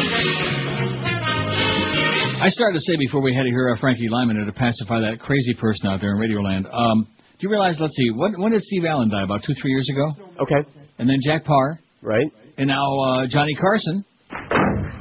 Right. I only tell you that it has been an honor and a privilege to come into your homes all these years and entertain you. Bye, Johnny. There he goes. There goes Johnny. Highly overrated, but nevertheless, I mean, you know, it's inappropriate to say that on this day after he croaks, but it just, uh, you know, it would be inconsistent. I've always said that before, and now the fact that he died, am I supposed to say, man, he was really a lot better than I ever thought he was? No, I'm In not going to early say days, that. He those just, clips, uh, those old shows, I guess it was pretty good, but uh, I don't know. He got what? tired. What, he lost what was it. pretty good? I don't know. I mean, there were there were some moments. I mean, you know, when uh, Yeah. he and Don Rickles were like uh, wrestling when he was in his bathing suit. You know, they they keep showing these little clips, but quite frankly, uh, I uh, I could live without it. I think the phrase is "in its day." No, I don't know. I don't think in its day it was that great. I don't think now it's that great. I don't think it was ever that great. Jack Paar was great and Steve Allen was great, but uh, this, although compared to Jay Leno, it was spectacular. It was sensational. It was fantastic. Jay Leno is another one of those states of mind. It's, if, if he didn't have the chin, he would be making like four bucks. He could make four bucks a week without Eight the chin. bucks. Now, that's his thing. Yeah, that's his thing, all right. Pentagon runs clandestine intelligence gathering infrastructure. Oh no. The Pentagon's Defense Intelligence Agency since 2002 has run an intelligence gathering and support unit that has authority to operate clandestinely anywhere in the world where it is ordered to go in support of anti-terrorism and counterterrorism missions, a senior defense official said yesterday. The official said the role of the Strategic Support Branch, described first in Sunday's Washington Post, is to provide an intelligence capability for field operation units, including the U.S. military's Secretive Special Forces Unit. The SSB got its name in 2004 after operating under a different, undisclosed name before then, said the official confirmed the unit's existence and mission to the CNN. That goes on and on. It's, uh, you know, what do you expect? Okay? They're doing all kinds of crap under the excuse, well, you know, it's the war against terror, the war against terror, yada, yada. Everything that's illegal, everything that's clandestine, everything that's, uh, infringing on everybody's lives and rights. Uh, it's part of the war against terror, you know, just like all that crap. At, Abu Ghraib- that same crap too. Wait till you hear this bad news. See, no wonder January 24th is so depressing. First of all, we lose Johnny. Here's Johnny. Friday, you remember, I couldn't stop saying that, and now it goes to show you it's part of my psychic abilities again. I knew he Your was on the, on the way out. You, Huh? you, you told them. Oh, you eating now already? Mm-hmm. How did the Atlantic City Sub show up that fast? They love us. Oh, I know they do. love they them. damn well should. Why the hell not? In Hollywood. Especially when Scott was there, man. He, I hope he's long gone from that organization. Because there's a guy that really rubbed me the wrong way. He'd come in there. Remember when he used to give me those uh, things to read on the air? Like the, oh, that was just unbelievable. It's one thing that people bring in food, you give them a nice plug. That's that's you know customary. There's nothing wrong with that. But he used to bring in, he'd write stuff out about uh, their Super Bowl party platters. And, Like I'm supposed to read Two this spots. on the air, and then I embarrassed him into buying like two spots once. Remember that? Mm. They bought two spots. Speaking Boy, of plugs, there's one gonna- thing I can't stand is freeloaders ponytail. I mean, no, you know, no, these ponytails spend a lot of money on the show over the Yes, years, and he'd like to be doing it now too. If our sales department wasn't jerking him around, if they weren't screwing him over, I'd like to know who has that account. It was Skippy before, so that should tell you it was on the way into the toilet, and who's inherited now. I don't know. How would you like to have a thousand dollars in your hand right now for every sales hole who's come and gone since we've been in that building? Oh, please, we'd be rich. Man, oh man, oh Shevitz. Not to mention Scott, what's his name, that was there for like about five minutes, and we told him, please don't do this. Scott Yes. Schwartz. Remember Scott? I do. Our, our friend man. Laura's husband. Professional, sure. And and even look at that picture over there to your right on the wall there. Look at all the pictures. There's Petey Lenny, no mo. There's uh Frank, no Right, mo. He's not even he's not even selling dollar a holler on the street corner anymore. Frank. Brian Schutz. Brian Schmutz, he's gone. Mm-hmm. Screwan, won't see that bitch no mo. John, we can't say his last name anymore. Oh, that's right. John Weenus, won't see him in there no more. He's gone. And look what we got left on there. You got Todd Dreck and Fat Boy. Oh, brother. Hey, what does that tell you? Adam. Adam. Adam's a good guy. That's it. I guess Troy didn't make the picture, huh? No, not yet. Troy. We can I was pa- thinking about that on there. about Dan Marino yesterday, you know, and about all the comparisons with Sandy Peyton Manning and Danny Marino, and the fact that you know he had those great receivers all those years, Josh, but he had no running game. He had no great running backs. Right. He had Mark Higgs, and then of course he had Troy Stradford. I mean, when Troy Stradford is your uh, your most productive running back, I mean, what does that tell you? Huh? Never had a chance, old Batman lips, Joker lips. I'm sorry. What kind of sub is that, Josh? Chicken tender. Okay, it's huge. Oh, is the chicken tender? That's right. Wow. Anyway, here was the bad news I was going to give you. I tried to postpone it. All right. A new deal is in the works for NBC's Morning Star. Oh my God. See, they're afraid. See, unlike uh, the Beasleys, who when one of their stars is on the verge of getting signed away, like Mad Dog Jim Mandich or the Humper Goldberg, uh, and they sign up right away to extend their deal and like uh, sign, seal, delivered, you know, like the three of us. Unlike that, these people have been hearing all the whispering about CBS wants to stick that bitch on air to replace Dan Rather, and they said, well, we'd rather have her here because we're desperate anyway. At NBC, the peacock is like molting. NBC has begun talks to ext- extend the contract for Today's Show anchor Katie Couric, which would preclude any chance of her jumping to CBS. See, that's the way a real broadcast organization works, Carolyn. Head him off at the pass. And all you other Beasleys over there, and Joyce, head them off at the pass.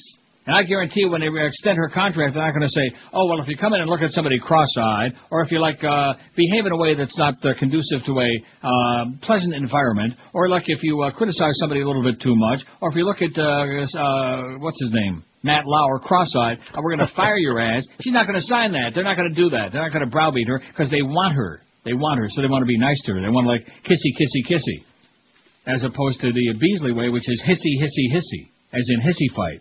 Because Carolyn, uh, or, or what's her name, Joy, she's going to show them how sharp she is with her uh, legal background in uh, medical malpractice, which has nothing to do with radio. She wouldn't know a radio if you stuck 14,000 Bose, uh, those big super radios, up her ass, she would know a radio.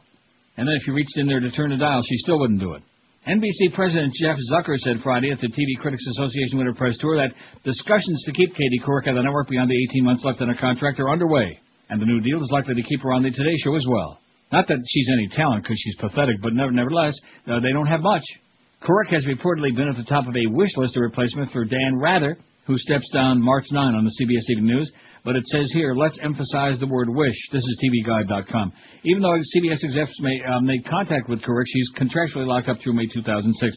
Just like Mad Dog, I see exactly the same thing, don't you? All right. Yeah. Who's contractually locked up with us till the end of this uh, 2005, but nevertheless, we'd like to make sure it stays around a long time. It doesn't jump ship and go over there to 790, which would put them on the map. Right now, they're like they're like off the just the edge of the map. They got Joe Rose. They're not doing much. They're not doing much.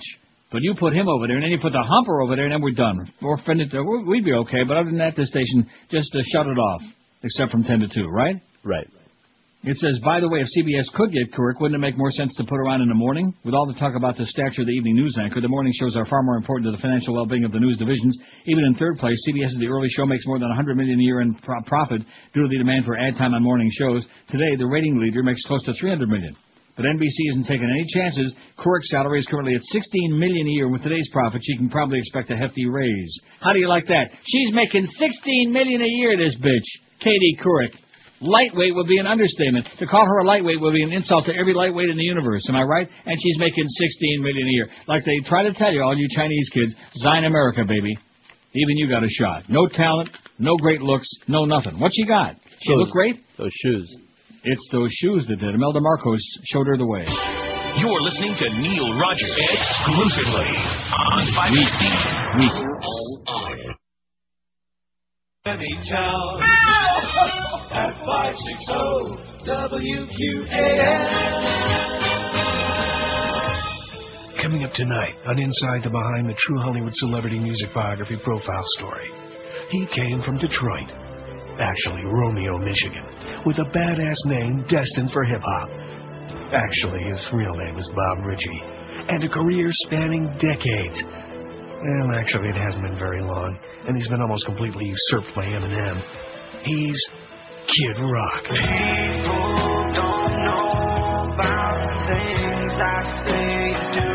Listen, man, I was one of the first white guys to be mixing rock with hip hop.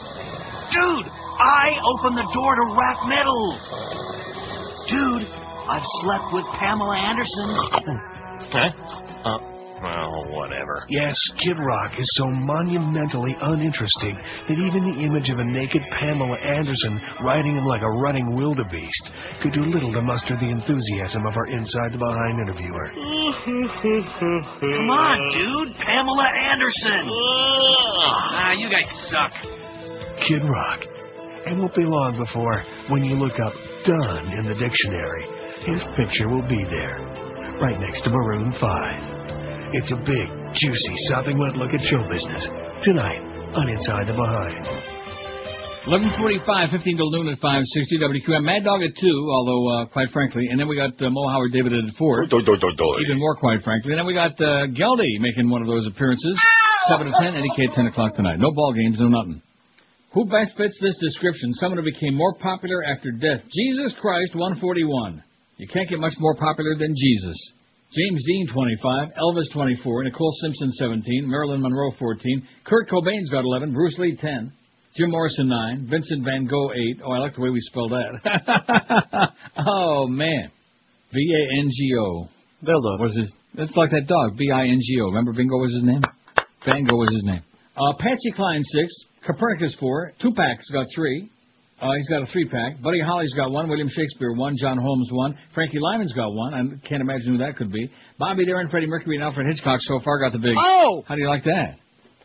Even uh, Freddie Mercury? How could, how's that possible? Because it's not uh, appropriate. Oh, because he doesn't fit on there. In other words, Right. you think he was more popular alive? Yeah, he's uh, old news now. By the time he died, the career was long since over. That's he was true. touring and uh, Right. WQAM. Hello. Yes, how you doing? Pretty good. All right, I want to speak with Neil.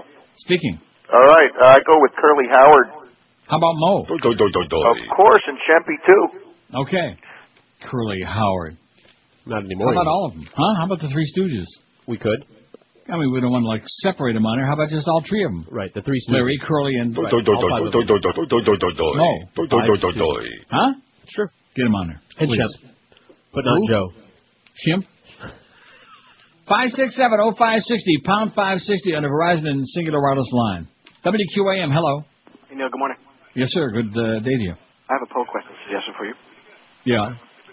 Who's the biggest typecast of all time? I think it's Steve Urkel. The biggest typecast. Yes, sir. What do you think, George? Please, George, please, please, George. We can do it. We can. That's a Yeah, good it's a poll. good pull. I like it. Yeah, thanks for your approval. Okay, thanks. We'll put William no problem. there. thanks for your approval. I think that was the crazy guy. The Wasn't it? crazy guy. The- Oh yeah, we don't have too many crazy guys. How many we got? About 30, man. An hour, yeah. Oh, that was him. I think he actually finally butched up and uh, spoke. He finally got an idea, and we gave him our A good idea. Okay, shall I write that down? Right. Who's the most How do we say typecast? that? The most typecast actor or actress. The most typecast. Yeah, kind of like um, that one that can't act at all. That the mafia one that we talk about, uh, Danny Aiello. Right. Right? Isn't that Wil- one? William Shatner, Leonard Nimoy. They're always complaining about that. Are they really? Huh. Just this morning. Well, let's not start making. The, see, now you're doing the wrong thing. You're starting to Yeah, make the right, list. right, We might do this tomorrow, or whatever day we decide to do it. But now you're making the list here already, and then they're going to be calling in. Oh, for that typecast one, Yeah. I forget about it. If you call in for that poll today, uh, you've had it. Okay, you're going to join Johnny Carson. Here goes Johnny and the caller in the box.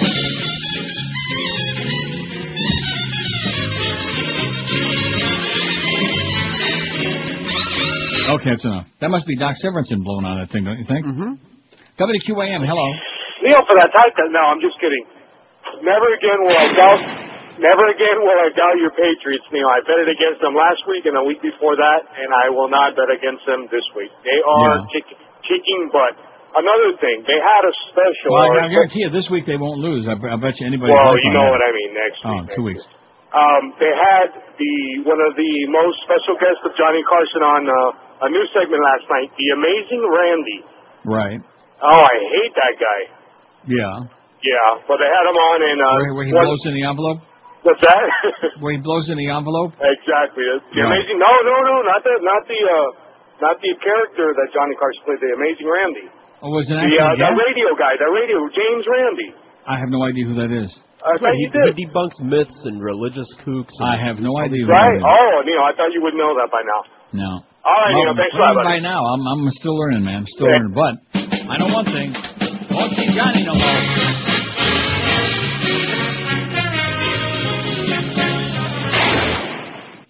WQAM, hello. Hello. Yes, sir. Yeah, I'm Oliver Neil.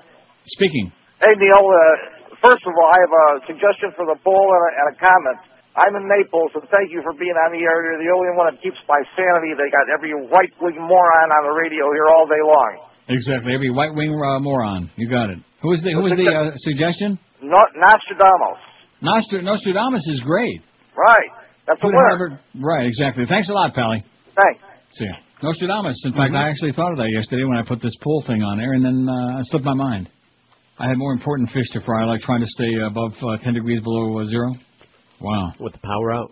You know, if I had to choose, and uh, I'm sure we've done this poll before, what one uh, invention could you least live without? Right. We've done uh, something like that. Electricity. Right. Well, because all of the things that it uh, powers. Right. Any I one mean, of any, them. anything else? I mean, I don't know. Too many Right. people got a battery-operated TV. Right. We have battery-operated radios, but uh, you know who the hell cares about radio anymore? I mean, radio's like a dinosaur. Exactly. Especially AM Radio's- radio. Right. Oh, AM radios. Ugh. History. Get rid of it. But seriously, I mean, electricity when you're without it, and then of course you start thinking like, well, how how did the Greeks and the Romans in the old time, and the, and the uh, back in colonial days, and all through history, how did people survive without electricity? They had vase. No, no, seriously, don't you ever wonder that? I, I've I've experienced it because I didn't have a TV when I was a Christian all those years. So we do it. You all- didn't have a TV when you were a Christian. That's right. So I'll tell you how we survived. oh no! Yeah, a lot of heavy petting. Wow, you must have really been. They must have had your brain uh, inside out. Yeah, but I uh, I got better. You know, like when you pull a pair of underwear out of the drawer in the morning and like it's inside out, and you got to like turn it back outside in. That must have been what your brain was like. I came back. There ain't nothing like being a Christian, baby. I'm not talking about just an ordinary pedestrian Christian. I'm talking about a real brainwashed, a real You know it. Christian. Wow. We have people. stunning WQAM, us. hello. How about Jerry Garcia? He's been on tour for about 30, man. I would think that. I think that's a good choice, don't you? Sure, why not? Jerry Garcia. Oh, you're eating on the air again. Sorry, so good. I'm, I'm not thinking about food. I had Ruth Chris last night. Big, big fat meal. Although, uh, I'll tell you, you know, that's one thing about a meal like that. Onion soup, spinach au rotten, and a nice big juicy ribeye steak. Doesn't, your blood sugar actually is, uh, stable, doesn't do anything, because there was Right. no uh, crap Not- in not it. a whole lot you of carbs. No, no carbs. Maybe a little in the, uh, cheese, or the, uh, spinach. Well, I sure do like spinach au gratin. Not like plain spinach, although spinach with butter is okay. You don't like spinach? Not at all. Or broccoli? Right. I like them both. Broccoli au gratin, which they also Or have on the menu Brussels with Ruth Chris. They got a real good Ruth Chris here in the Hilton Hotel in Toronto, also in Mississauga. The one in Fort Lauderdale, uh, well, WQAM, hello. Hey, how you doing? Pretty good. Katie Couric's cute as a button, first of all. Sam Kinison for your list. And Robert Creeper's a homo. Wow. Okay. Oh, I'm glad you mentioned Robert Creeper because George and I were conjecturing before the show this morning. The rumor is that from now on, Robert Creeper is going to negotiate all new contracts for the uh, talent at QAM. And It'll have just as much oomph, just as much clout as when Greg negotiates them now. None. Yeah, when you shake Robert Creeper's hand on a deal at QAM, in fact, tell uh, Hank and the Mad Dog if they want to get their deal finalized the way they want it, just make a deal with Robert, have their lawyers type it up, and make, have a place for Robert to sign it. It'll have every much the impact and the clout that Greg Reed's signature has now, even with the even with the squiggle.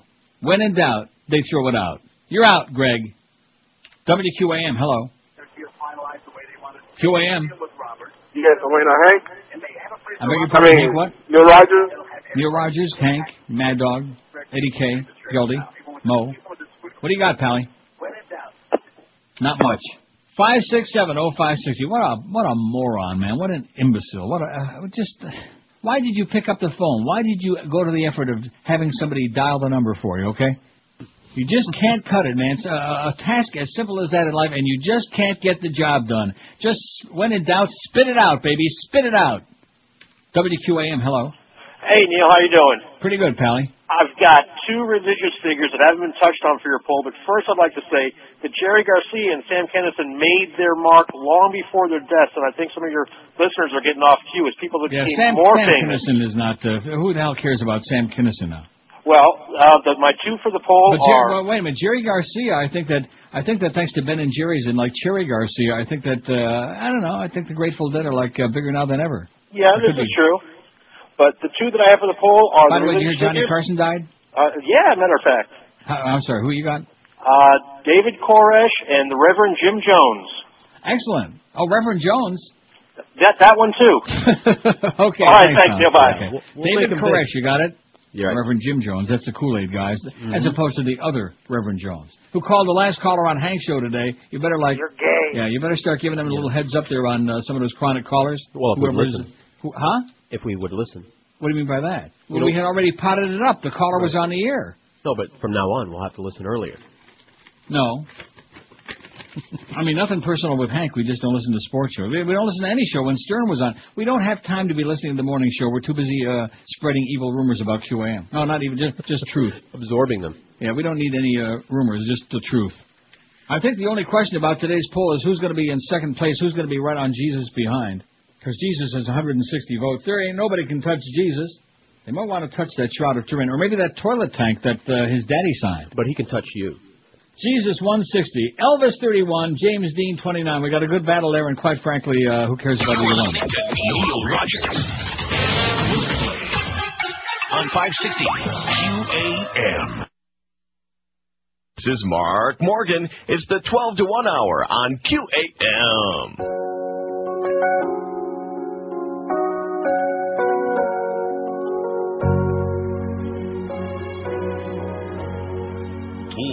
All the wives he's had before, to all the women he's made sore, he threw them from his house to make room for Kamals, that billionaire playboy man whore. To all the wives he's had before that narcissistic bad haired bore. Without cash, he's a chump. I dare say Donald Trump would have no prayer in hell to score. Got rid of my and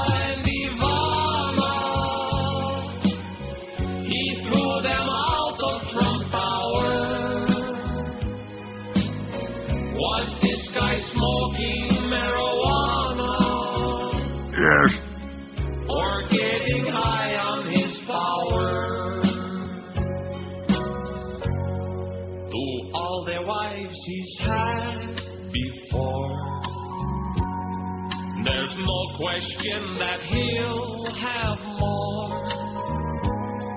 Melania's number three, but I can't wait to see who Trump will pick as number four. To all the wives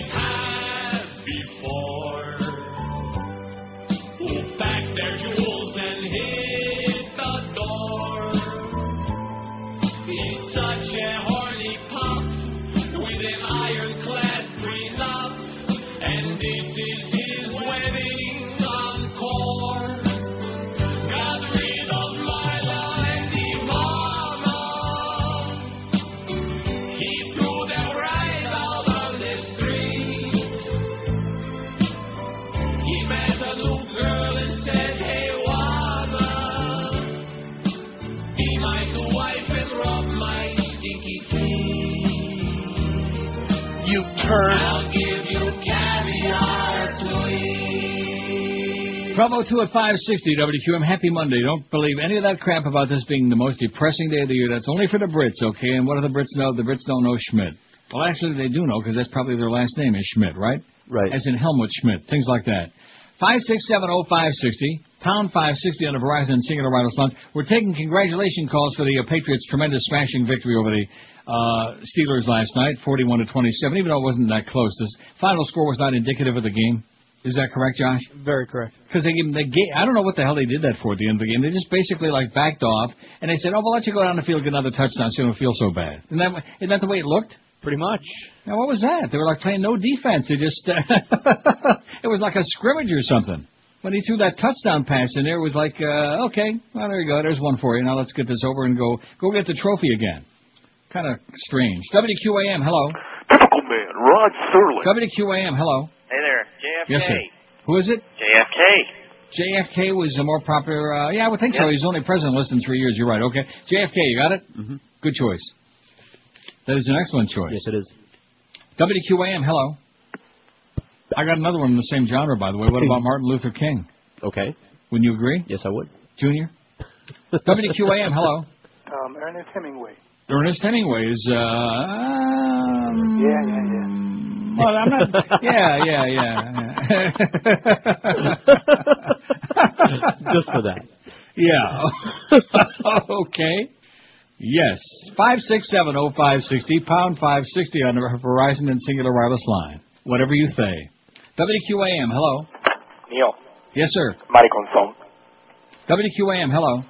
Neil, when it comes to that football game, you had your finger right on it, and the result did. of the game too. Uh huh. Uh, you know, I can't wait to see him run up the score again, so we can see that sour puss of Coach Cowher. What a clown! Yeah. Something wrong with him. Don't, don't you agree? There's something definitely wrong with him. And Josh says, "Oh, just because he's got that. Uh, well, what did you call it? Scowl? Emotion? Yeah, emotion. It's not just emotion. It's like emotion. Every, I mean, uh, you know, everybody's got emotions, but emotion like a crazy person, like Renfield and Dracula. He had emotions too, but they were like a little over the top. You know what I mean? A little over the top. Right, but I think That's it's funny. You think it's funny? Yes. I think it's Amusing. scary. I think he could be like the next Woody Hayes. He's going to like uh, belt one of the players one of these days soon. I could be wrong about that, but he just looks to me like a loose cannon man. He looks like a wild, a wild man. Plus, he's got a great record in these playoffs. WQAM, hello. Uncle Neil, Yes, sir. going for the poll. Okay. I'm Celia Cruz and I am dead now. Oh yeah, mu mu huge. That's right. People had never heard of Celia Cruz before. you? Uh, oh, I see. Like like other Anglo people ever heard of Celia Cruz? No, we only heard about her during her death. Right. That, well, that's the point. That's what the poll is. But that didn't make her popular or big. Someone who became more popular after death. We didn't say big, but more popular. No. Esa negrita que va caminando. Yeah. At least in our crowd. Yeah, record sales took Get off. around Not- there. I beg your pardon? I said those record sales really took off. Not. More popular. We didn't say more profitable. We didn't So say sold more that's- records. that's the measure of we it. didn't say sold more movies. Uh-huh. Sold more. DVDs and BVDs. It We was on the news for a week, that's all. popular. Well, we, how about this guy? Everybody with the show, we got Celia Cruz going on. Okay, put Celia on there. Don't be uh, so cu- don't be so Cuban phobic, What? whatever that is. Or like Stan Major would say, so heterophobic. What a jerk. What a jackass. Five six seven oh five sixty pound five sixty on the Verizon and Cingular Wireless lines. WQAM. Hello. Yeah, Bob Marley. Bob Marley is big now, man. Right. Yeah, Bob man. Marley. Yeah, man. When you agree with that? Yeah, man. Right. No? Yes. Oh, okay. Gee, scared me there. Bob Marley, no doubt about it. Big, huge. I'll give you another one. Same genre. Jimi Hendrix. Okay. No? No, I do agree. What about Ted Hendricks? The uh, what was his nickname? Played for the Who? Colts. Ted Hendricks, the uh, hawk, the beak. Huh? Huh? Before your time, Josh. Football player. He's typing. Football He's over player. there typing. He can't answer you. He all right. He doesn't know who that is anyway. The stork, the beak, the hawk, the uh, something like that. Ted Hendricks. The pelican. That's it. Brief. WQAM. Hello. Hey, Neil, I was going to say Bob Marley, but how about Jimi Hendrix? Jimi Hendrix is a good one. Excellent. Excellent. Thanks a lot. See, it's that psychic ability again. I have a feeling I know who's going to die yesterday. Oh, no. Johnny. See how people take me for granted the fact that on Friday I had that story from the Inquirer? I mean, what are the odds? And remember, I was like oogling over that picture of uh, Jesse uh, Metcalf um, And then I turned around. I said, "Oh, I can't, uh, I can't do that because the other side's got the big story about Johnny Carson's secret medical emergency. The beloved Tonight Show star was unable to breathe, and the fact that he's got this. Um, after the medical drama, Johnny said, "I couldn't breathe. I thought I was dying." Well, guess what? Guess what you were, Johnny? Absolutely correct, sir. Yeah, you were. You just didn't know it yet. Wow, what a what a horrible picture. Photo of Johnny taken two days before his ordeal shows how bloated he became due to the illness, all puffed up like a bullfrog, just uh, looking really bad. Giving like a little wave there, just a little very low key little wave, like I'm I'm I'm out, I'm out. Guess what? What? He's out. Oh, and guess who's going to be next? I hate to say it. I'm thinking. I'll give you a clue. All right. Uh, what's it called? Oh, here's what it's. A greedy bastard. Oh yeah, Really yeah. showing his age. Dick you Clark, baby. See, I'm, now I'm, now, there's a lot of difference there. We like Johnny Carson, even if I didn't think his show was all that great and he was overrated. Uh, there was nothing not to like. You know, he was okay. He never stole a freight train.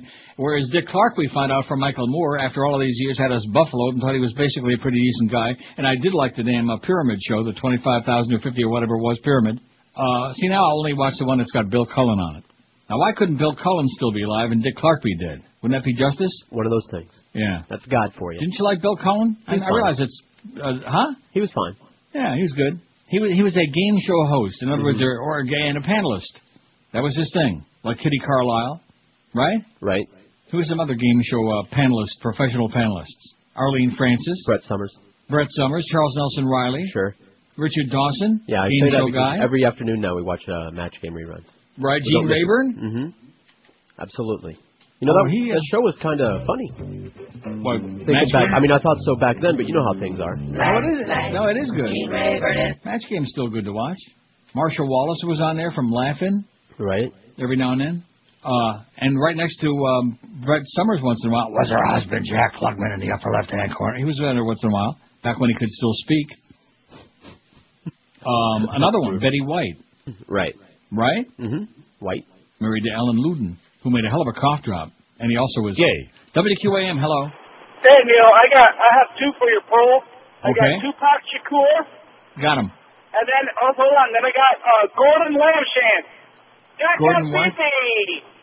What is he babbling about? I, I didn't understand a word. Oh, good. I think he said Gordon uh, Strongfoot. WQAM, hello. Hey, Neil. There was Jim Proudfoot. Yes, sir. Uh, about Iolea, whatever the heck her name was, and Laci Peterson. Aaliyah? No, from. Aaliyah. Aaliyah. Oh. Aaliyah, Aaliyah, Aaliyah. Yeah, she's a big now, Aaliyah. In fact, they're showing her videos now, Aaliyah. And one more thing. This Friday, could you read a story about Karl Rove, please? About what? Karl Rove. Well, what do you mean read a story about him? See if you can work your magic on him like you work your magic on Oh, I see. Oh, okay, I'll work on it. Thank you. Good idea, yeah. Like the one we did about Johnny. Yeah, Thursday I'll read a story about Dick Clark and then Karl Rove, that roving maniac on Friday. We'll put a we'll put a hex. How do you like that? And all week long we're going to talk about Joyce. Not that we wish you any ill health, Joyce, or anything like that, or that you should fall and break your neck or something like that. You are definitely the chigger in our woodpile. I'll tell you that, honey. You come along, and, you know. It seemed to me they were like, re- even though they didn't want to pay anybody on time. Other than that, they were fairly reasonable and they minded their own business over there on the West Coast in Naples. But once this broad came along, look out! Now she's gonna, you know, come, in there and really be the bush boss. Yeah, and she's gonna piss everybody off and turn the place into a nightmare. We don't need any more of this chaos, okay? There is a New Year's resolution for Beasley Broadcasting and Greg Reed. No more chaos in 2005, okay? Cut the crap now. Get it done. And, I, and I'm going to tell you, even though we've had, you know, the column, Sarney had a column, and Barry Jackass writes his crap. And let me tell you, Barry, instead of wasting your time writing a whole article this morning about a station that nobody even listens to, that doesn't even show up in the ratings, doesn't make the needle move on a Richter scale, uh, you're not even coming close to getting the real no. No matter how much they write about radio chaos and all the other stuff, you're not even coming close to the shenanigans and insanity that's going on in this company. A company, by the way, which is listed on the NASDAQ Stock Exchange, which passes itself off as a respectable, honorable company and is like playing fast and loose with people and trying to like, uh, I don't even know how to describe it. Like a bunch of sadists. Oh, you will sign this and you will sign, no we won't. Oh, you will do it, no we won't.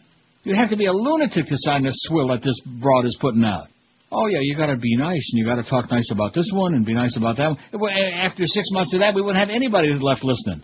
Why don't we just put the Joyce Fitch show on 24/7? What do you say, huh? I'd listen. Here's that bitch, old Joyce Fitch. Here you go. Here she is. Got a theme song for her.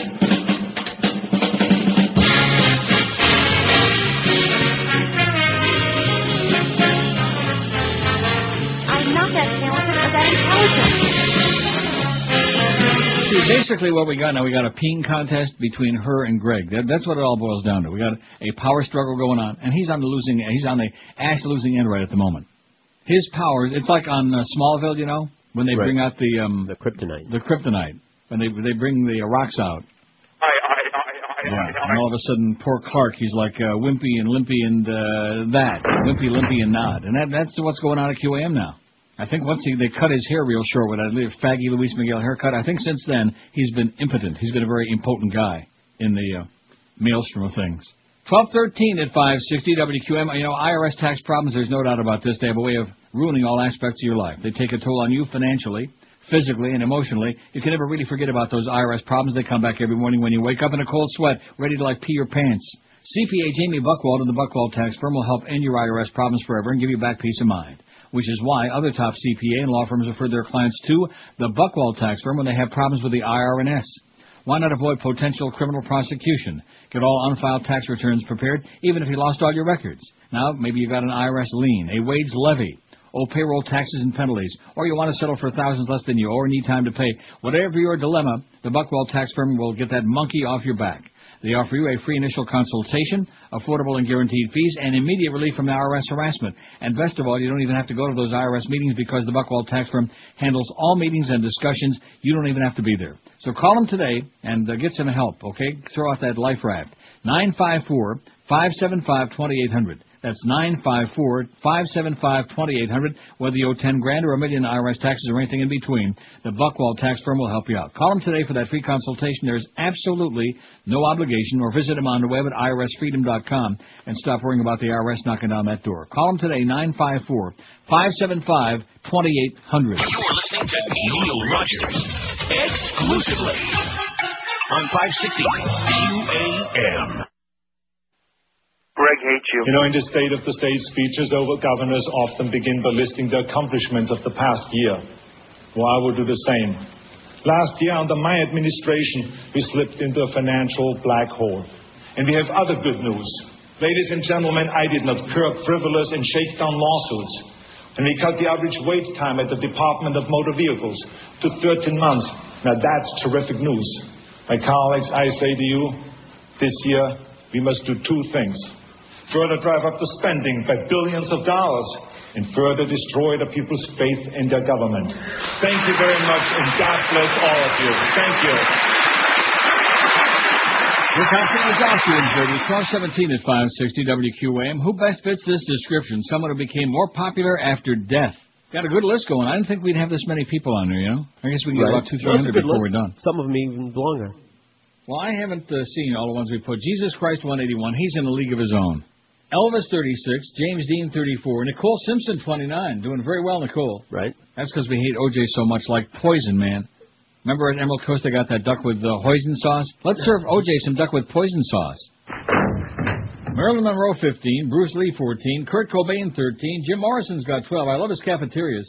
Vincent Van Gogh spelled embarrassingly poorly 9, Tupac 7, Patsy Cline 7, JFK 6. Anybody ever see Vincent Van Gogh? There he goes. William Shakespeare 5, Co- uh, Copernicus 4, uh, Buddy Holly 3. Buddy Holly should be doing much Yes, better than that. Are you schmitting me? Buddy Holly's only got 3. Come on now. Cracker, please. Wow. Frankie Lymon 3, Jimi Hendrix 2, Bob Marley 2, Martin Luther King Jr.'s got a pair, Jr., Jerry Garcia 2, John Holmes has got a pair, Freddie Mercury 2, David Koresh 1, Nostradamus 1, Bobby Darin 1, and then none yet, well, they just went on there, a lot of these, Aaliyah, Celia Cruz, The George Protests, Ernest Hemingway, Reverend Jim Jones, uh, why would you say Reverend Jim Jones is like popular now? Would anybody think he know who that is even anymore? Well, newsworthy. No one knew who he was until the event. I think that's their point. Uh, Not that anyone's understanding this question. The Three Stooges and Alfred Hitchcock, Hitchcock still got. Oh, I can't believe that Alfred Hitchcock still don't have any. It's like they still don't know who he is, even though he is dead. I see. No, I see. I'm not just talking about. Obviously, we're talking about his movies. Now, the TV show Right. was, you know, that was all right. But the the movies, movies. all the great movies, which became cult figures uh, like uh, Psycho and uh, Rear Window and uh, A Stranger on a Train and oh, there's in these Rope. great uh, Hitchcock movies. Rope, Vertigo, Smoking the Rope, Vertigo, Jimmy North by Northwest. right? James Ca- I mean uh, Cary Grant. Mm-hmm. They're all great. Saint. What? They were all great. They were all great. And now you'd like turn on any of your movie channels on there on your TV, and uh, there they are over and over again, and you can't watch them too much. If one of them comes on, you can't shut it off. It's like The Godfather. If Rear Window comes on there, I mean, how, can you turn that off? No way. No, I watched Jimmy it Stewart, just a month Grace ago. I watched it and again the Raymond other day. Burr. Mhm. Raymond Burr, who is Gay. Yeah. I had no idea. WQAM. Hello. Hi, Neil. Yes. Yes, Hi. ma'am. Uh, Jim Croce. Oh, There you I go. love that. Perfect. We love Jim He Croce. was, That's uh, perfect. he was listed on National Lampoon as uh, uh, most famous dead musician. Right.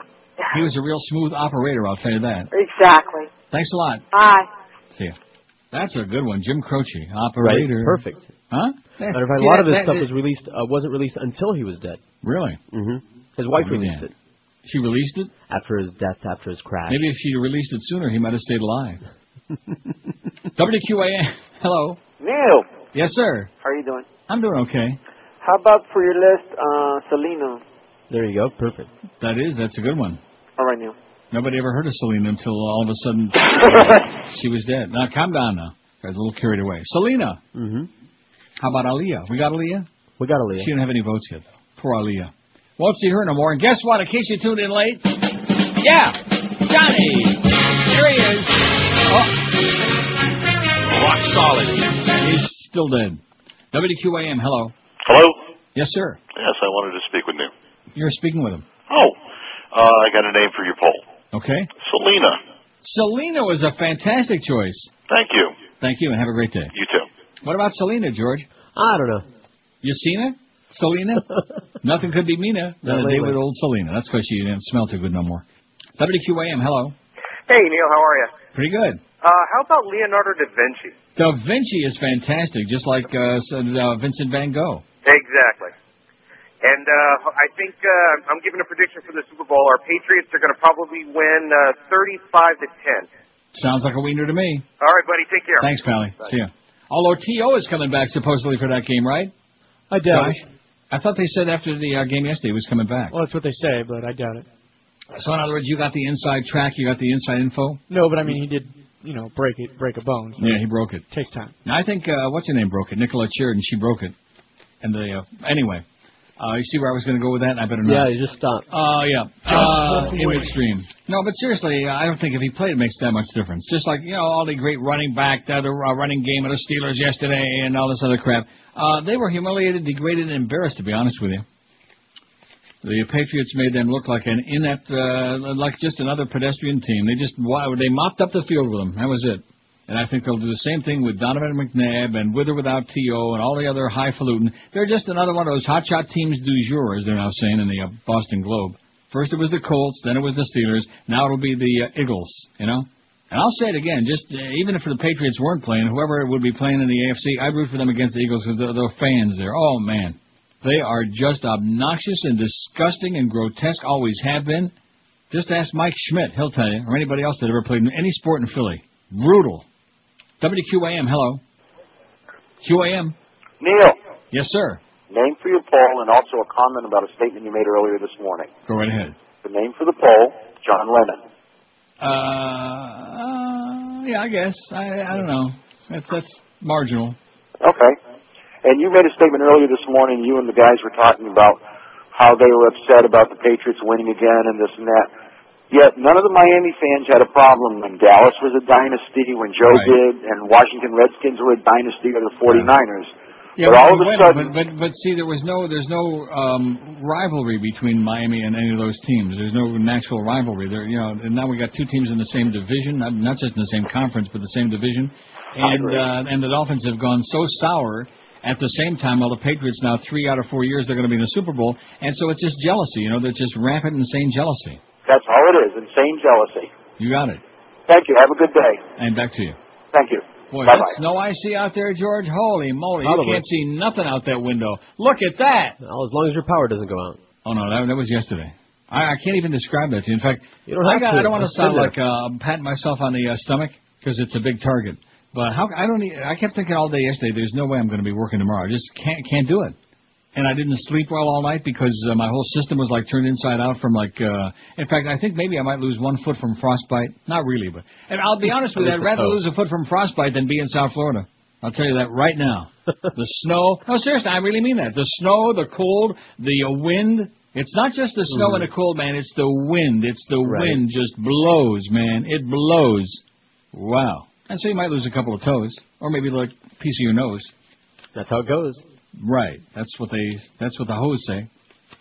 Five six seven oh five sixty, pound five. Yeah, that Manhunter is a pretty good movie.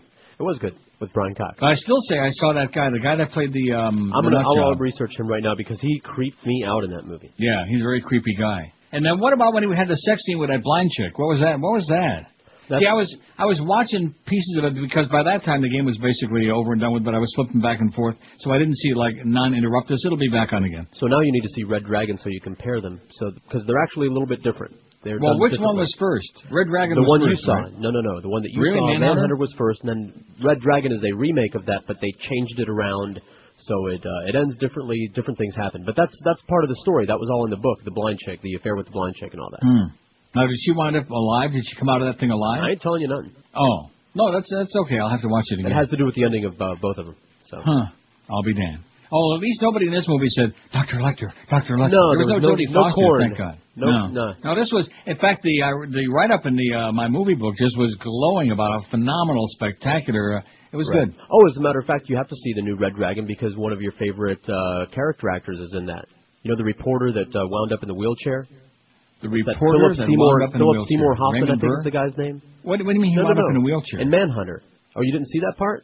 Uh, yeah, I saw the part when he was sitting in the chair and he said, "Please let me go." Yeah, I saw yeah, that. yeah, yeah. So in that was new- Philip Seymour Hoffman. No, no, In Red Dragon, it's Philip Seymour Hoffman. Oh, I see. Because I thought, boy, he sure uh, changed. He And, sure uh, uh, felt the and change. he likewise does a very good job in that movie. uh, Yeah, he's he a always good does. actor. Very good. He's you'd also enjoy him as Freddy in uh, Talented Mr. Ripley if you'd ever watched that movie. One of these days. Freddy. It's a little uh, Gay. Gay. Freddy's not gay though. He's got uh, girlfriends all over town.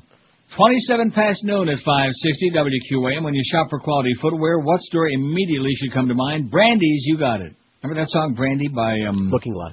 Looking Glass. Very good. I never would have uh, come up with that today. I don't know why. Got more bigger fish to fry. cold Huh? frostbite head. Is that what it is? Yeah, but I came up with that uh, Sarah McIntyre from Guiding Light and Kevin Bacon.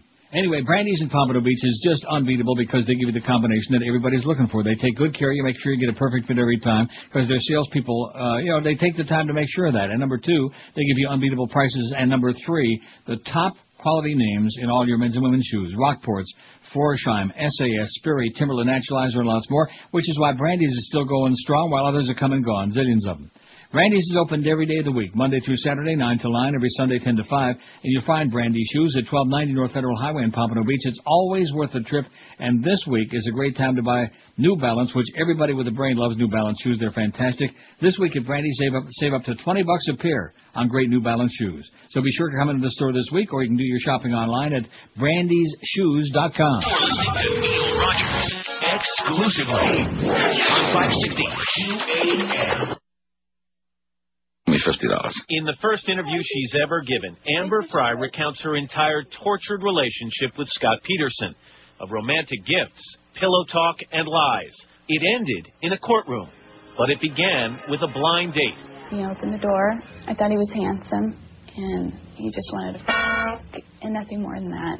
So I thought, wow, okay.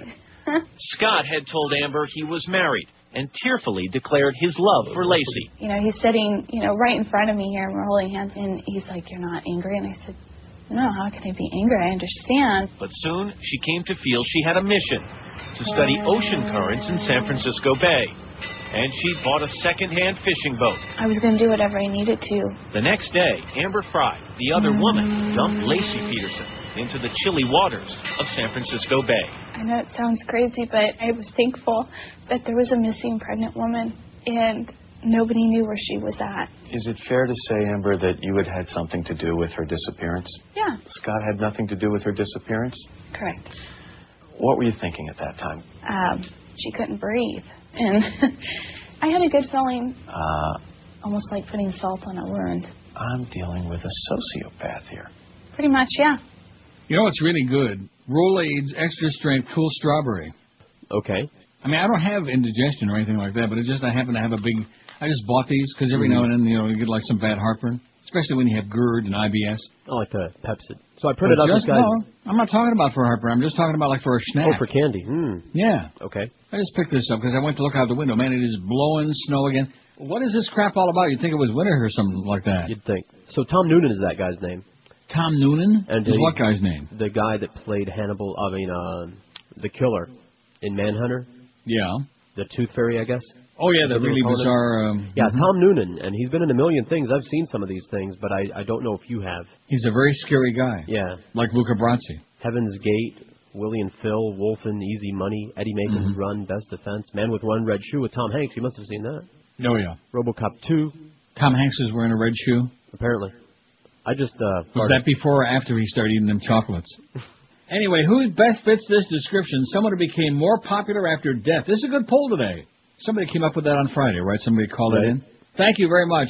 449 votes. The people with no votes yet, Alfred Hitchcock, he can't buy a vote. Ernest Hemingway, none. Same person. Celia Cruz and Aaliyah don't have any, and John Lennon don't. I see. I don't know about the John Lennon one. I don't know if he really uh-uh. ought to be on there. No. Huh?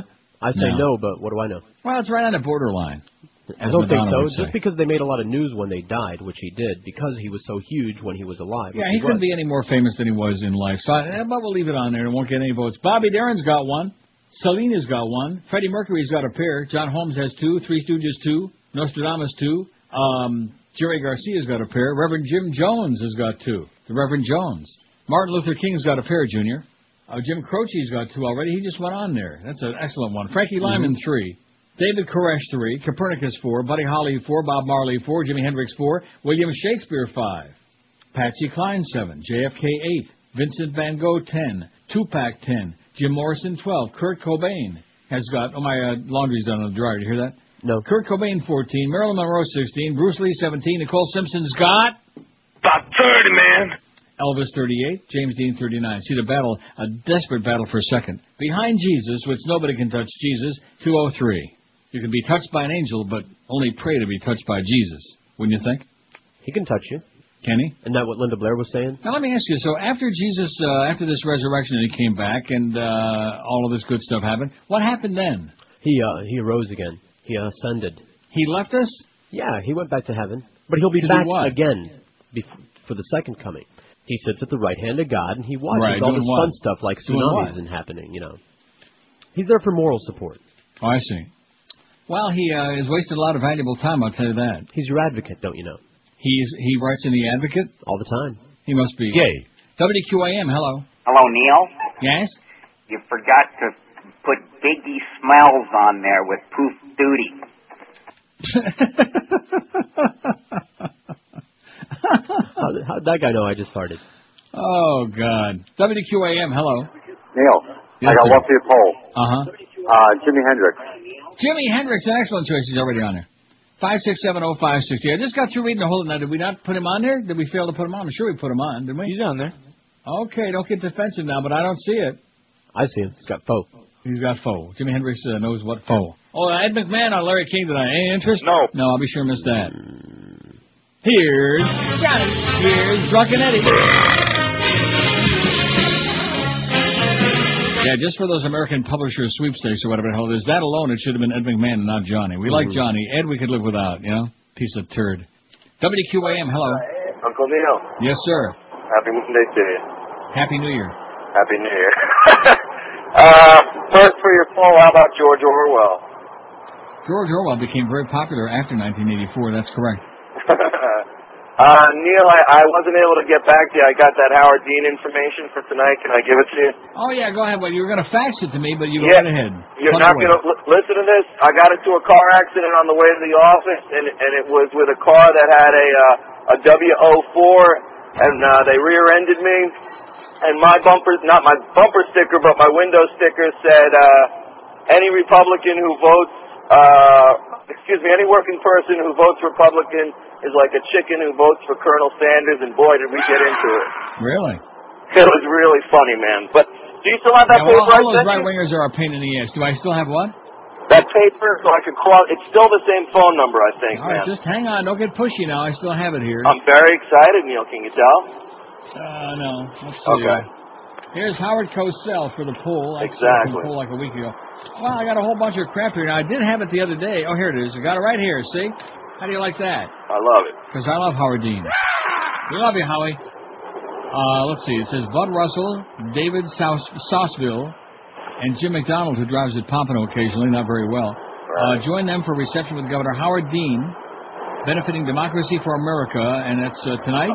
Yeah, let me tell you again. The venue's Miami Beach, but uh, I'll give you the number and you can cross check it. It's three zero five. Yeah, baby.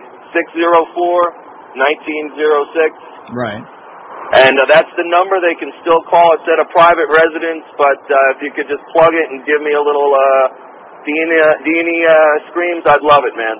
Well, wait a minute. What, what does that mean, a private residence? In other words, it's not going to be... Oh no no no! Yeah, it was at the Hyatt, I think. Remember? No, Sunset Harbor South. Okay. Yeah. Now it's uh, at a at a on Pennsylvania Avenue. Pennsylvania Avenue? yes, my friend. Yeah, he only wishes he were on Pennsylvania Yeah, Avenue. Isn't that ironic? But it's at, at the. I can fax this to you. I don't know if I'm going to get to the office, No, you, but no, you can't. No, you can't. Our fax machine's messed up. uh, 1545 Pennsylvania Avenue. It's in Miami Beach at a private residence. Oh.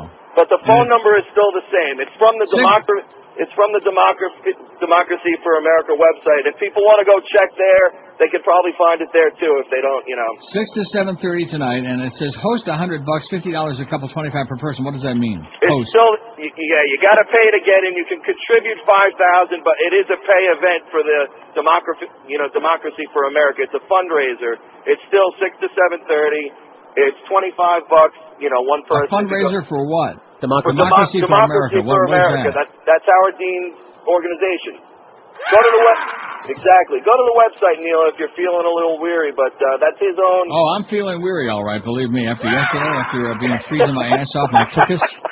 Okay, good luck to you, pal. Say hi Hey, to Howie. We love hey, him. Tell. Neil, what? Neil, did you bring one of your vets up to Toronto or no? No, absolutely not. Do you think I want a car up here in the ice and the snow? I have to be a lunatic. Exactly, brother. See you at the Sawgrass. Okay, good luck, pal. Later. We'll see with uh, Castronova at the Sawgrass. oh, I'll see you at the Eaton Center. You know what I'll be doing at the Eaton Center? Eaton. That's it. Yeah, I'm looking out there. It's not looking too promising. I think I may have to take a cab to get some of my duties done today. They got like my rounds, you know, drop off a FedEx here and a thing over there. It's looking uh, a little on the blustery side. Remember Mr. Bluster? No. On Howdy Doody?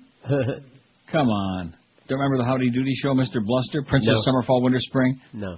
Sure you do. Dayton Allen? No. Why I, not? I saw some stills of the Howdy Doody show. Yeah, they had a still. That's why Buffalo Bob always seemed juiced. They had a still in the back. That's why I used to talk to puppets all the time. That corn liquor sure is special. Yeah. Oh, look at this. It's the uh, Auschwitz Remembered. Prince Harry is going to be there. He's having a celebration. You don't understand. It's like something somber and grotesque that they're commemorating. You don't understand. He's having a party there, the royal family. 1241 at 560 W. In fact, I'll tell you what, since we worked so well on Johnny, guys just call roll. How about a few stories about the British royal family sounds good? About the Queen would be good, huh? Yeah. That old bitch. That old uptight bag who's running around that little, speaking of bags, that little silly purse. Oh, you see the thing? Oh, look at that. Look at, um, uh, what's that guy's name from the uh, Jewish... What- what's his name? Huh? Harry, uh, what's his name? Harry Odzer. Elie, uh, Elie Wiesel. Are you looking at CNN nice right now? hair. I am now. Look at that hair. Not what is that? Einstein, boy. Hey, Donald. Elie Wiesel. He's uh, from the, uh, the Jew, Jew people. He says, what do you people think was going on there anyway in Auschwitz? Weenie roast. Is that it? Now, I was starting to say something so important just until I got sidetracked there by Elie Wiesel, and I forget what the hell it was. Something like just cataclysmic. Well, that'll come back. Or not. 1242 at 560. If I sound a little bit, first of all, the uh, freezing day yesterday, and then, of course, all of that news about uh, Hank and, and um, Joyce. I, I, I can't I cannot survive much more of this. You know, even though I keep telling myself, okay, you got your deal done. They're actually paying you early now because they're sucking around so heavy duty with me after like uh, incurring my wrath. Um, but it's just hard to work in a vacuum, you know. What they're doing to good people who don't, who they, you know, we, they want to keep them around, but it's like they, uh, like keeping, uh, you know, like you got a beautiful. I'm just, this is just hypothetical. If you had a beautiful young hot wife who was uh, a great cook and a wonderful mother and all of these things, and just kept beating the crap out of her for no particular reason at all, you know, like like like an invitation to leave, which is what they're doing with Hank and the Mad Dog. There's no reason for it. Cut it out, Joyce. Stop the crap now. Speaking of crap. Yeah. If you hear any background crap, it's the uh, fax machine getting worked on. Who's working on it? We're we're trading it out in order to get it done right away. Jose We're- over we're here from uh, is it We're Prime swapping it out. Printer Printer Tech in Broward County. Oh, thanks to Printer Tech in Broward County. We love them uh, profusely. Thank Annie you. called us. We'll give her a full-on plug as soon as uh, they fix it. You know, Good. assuming Yeah, as soon as they fix it right. If they Right. fix it wrong, we're going to rip them an ass. 1243 at 560 WQM. Hey, if you decided to start the new year off right and lose some weight, lose some weight like Anne Bancroft said in Fatso, and maybe you're trying to do it with the Atkins, the South Beach Sugar Busters, or some other low-carb, sugar-free diet, then head for Delights of West Boca. I think that the Rolaids, I think it doesn't solve the indigestion. I think it gives it to you, but it sure does taste good. You can chew them like for hours. Even TV's biggest losers are following a low-carb diet, and their weight loss is absolutely Incredible. Incredible. For years, Delights has helped thousands of low-carb dieters achieve their weight loss goals. Delights of West Boca is your low-carb, one-stop shop for the right supplements and best selection and best-tasting low-carb foods.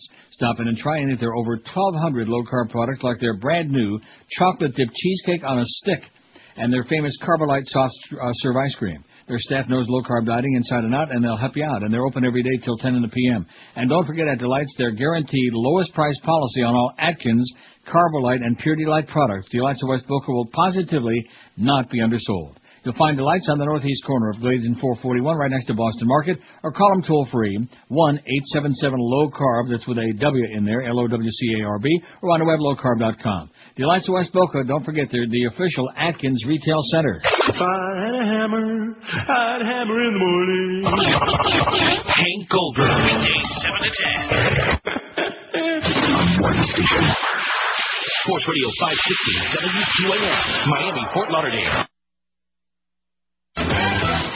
George, I read that U.S. forces have discontinued their search for WMDs. Those weapons of mass destruction got to be somewhere. George, you promised you'd find them. I will not rest. Nope, no weapons over there. George, what are you doing? No weapons over there. Uh, Mr. Bush, I'd switch the medication if I was you. George, chill. Nope, no weapons over there. Lay down. Heel. Nope. Time out. Chill Nope. out. 1247 at 560 WQM. Speaking of your uh, fearless leader, global warming has already hit the danger point that international attempts to curb it are designed to avoid, according to the world's top climate watchdog. In other words, we've reached the point of no return. Although, of course, there is no such Well- thing as global warming, right? That's reassuring. No, Just not a that we can't do anything pinko- about it. Right. Might Dr. Rajendra Pachauri, the chairman of the official intergovernmental panel of climate change, told an international conference attended by 114 governments in Mauritius this month that he personally believes that the world has already reached a level of dangerous concentrations of carbon dioxide in the atmosphere and called for immediate and very deep cuts in the pollution if humanity is to survive. Oh my God. Huh. His comments rocked the Bush administration, which immediately tried to slap him down, not least because it put him in the post after Exxon, the major oil company most opposed to international action on global warming, complained that his predecessor was too aggressive on the issue. In other words, they put him in there thinking he was going to be a softy and uh, do a little cover up like his predecessor, uh, and uh, he's even uh, more aggressive. They just can't get everybody to lie for him. What a shame. Kind of like, sounds like Greg. A memorandum from Exxon to the White House in early 2001 specifically asked it to get the previous chairman, Dr. Robert Watson, the chief scientist of the World Bank, replaced at the request of the U.S. Ah. The Bush administration then lobbied other countries in favor of Dr. Pachauri, whom the former Vice President Al Gore called the let's drag our feet candidate, and got him elected to replace Dr. Watson, a British-born naturalized American who repeatedly called for urgent action. Remember Dr. Watson, 221B Baker Street? No. But this month, at a conference of small island developing states on the Indian Ocean island, the new chairman, a former head of India's Tata Energy Research Institute, at TATA, Tata, I could say it another way, but I better not. Don't. Himself issued what top UN officials described as a very courageous challenge. He told delegates, climate change is for real. It is real. We have just a small window of opportunity. It's closing rather rapidly. There is not a moment to lose, said Watson. And Holmes said, the needle, Watson, quickly, the needle. Afterwards, he told the Independent on Sunday that widespread dying of coral reefs and rapid uh, melting of ice in the Arctic have driven him to the conclusion that the danger point the IPCC had been set up to avoid has already been reached. In fact, Cornelius Brothers and Sister Rose were singing in the background, Too Late to Turn Back Now. You think? Right. Reefs throughout the world are perishing as the seas warm up. As water temperatures rise, they lose their colors and turn a ghostly white. Partly as a result, up to a quarter of the world's corals have been destroyed. And in November, a multi-year study by 300 scientists concluded that the Arctic was warming twice as fast as the rest of the world, and that its ice cap had shrunk by up to 20% in the past three decades. It's uh, isn't it great that the Democrats did such a good job of making this a key issue in the Mhm. election and of uh, pointing out this to the American public? Not. The ice is also 40% thinner than it was in the 70s and is expected to disappear altogether by 2070, which that's like uh, 65 years from now. I'll be dead. And you will too. You too, Josh. Maybe not. You will. And while Dr. Pachauri was speaking, parts of the Arctic were having a January heat wave with temperatures 8 to 9 degrees centigrade higher than normal. 8 to 9 degrees centigrade higher, not just Fahrenheit, which is more, much more. Right. He also cited alarming measurements first reported in the Independent on Sunday showing that levels of carbon dioxide, the main cause of global warming, have leapt abruptly over the past two years, suggesting that climate change may be accelerating out of control. He added that because of inertia built into the Earth's natural systems, the world was now only experiencing the result of pollution emitted in the 60s, and much greater effects would occur as the increased pollution of later decades worked its way through. He concluded we are risking the ability of the human race to survive. Oh my God. That's all a bunch of Connie Pinko propaganda. Cover it up. That's what your friend Bush says. That good, uh, devout Christian. At any rate. Now, what's this thing that you just sent me here? What? I actually sent you something? Yeah. Well, that's exciting. That means the fax machine's working. Oh, there's a page here that says, uh, this must be your setup thing on the uh, SN there. Okay. Send error report for the Neil Rogers show, something like that. Well, What Right. is that? That's well, a- anyway, a but here's test. the page that came through, the filmography for Tom Noonan. Right? That was our test page we were trying to send Now, what you. have I seen him in? Oh, all right. Um, oh, Wang Dang. Excuse What's me? that? That's what it If says. say it here, again, uh, I'll dump it. 1999, Wang Dang. I don't think I've seen any of these movies, but I have seen him in something. Oh, The Last Action Hero. Uh, I thought you saw that. It was an Arnold movie. Manhunter. Uh, the Man with One Red Shoe. Tom Hanks movie. Ooh.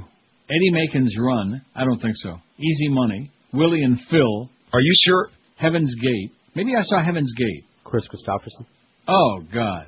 And a bunch of other stuff. Okay, well, I'll put that in the bottom of my pile. Right underneath uh, Johnny. Here's Johnny. They're going to be, uh, let's have another panel. We're going to have Ed McMahon tonight and 20 more panels on Johnny Carson. What do you say, huh? Uh-huh. God, what a disgusting piece of turd you are, Larry. To know you is to despise you. How come I sound so filled with hate today? I think Joyce did it to me, you know? I don't know. I was in such a good mood. The Patriots kicked ass last night. No contest. It was just a, a machaya to watch it. Oh, it was great. Even after, like, thawing out. And, of course, that great dinner with Chris. What's not to like, right? Right. Nice, big, juicy ribeye. Have you ever tried the cowboy ribeye that's got the bone in, you know? The big, big, heavy-duty steak? No, I haven't. I mean, I've That's had for, like, before, real men. That's for big eaters. I like fillets. Do you? It's like petite filet, like for little No, lady. not petites. The Petite. big ones. Petite like little feet. Five, six, seven. Oh, and speaking of little have little feet. feet. Oh boy, if I ever hear little feet, if anybody ever mentions that again, Why? What's wrong with little feet? Oh, I'm not talking about little feet on your legs. I'm talking about little feet singing or trying to Yeah.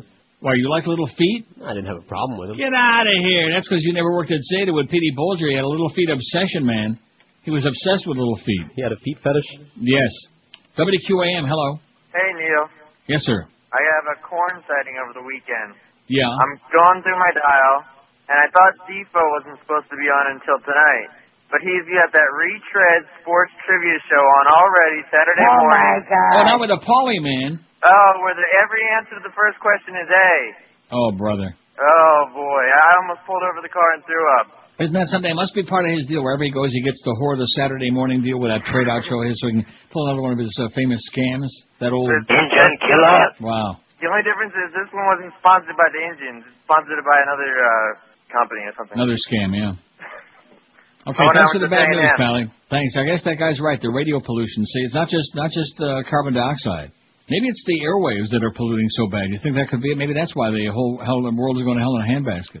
All this swill that's polluting coming out of your uh, speakers, coming out of radios. Of course, I don't think that would be it because not too many not too many people are listening to these things that uh, like what he's talking about. Yeah, see, Barry Jackass, you're not fooling anybody. That 1400 uh, goes belly up pretty much, and he's right in there. Oh, well, uh, you know, they're facing problems with the, the crappy signal that nobody can hear. And also ESPN 790 and, like an afterthought, QM 560 that had the big numbers in the book on Friday, Barry. Big, humongous, smelly numbers. Huge, big, fat numbers, okay? And ESPN radio, well, let me just say this. Yeah, like that. And I would play the fart sound, but we can't. Joyce. I move Yeah. the microphone a little bit, you'll be. I mean, I'm going to tell you, if they if they didn't have Joe Rose, they might as well shut that transmitter off. Okay, Stugotz my ass. Stu? Gott's. The, the same dribble moving around from one spot on the dial to another spot on the uh, it was 60, 1700 the fan, 1400, uh, 790. Just all these same people are like Carl Foster want to play radio, want to play sports radio. I'm a sports uh, expert, yeah.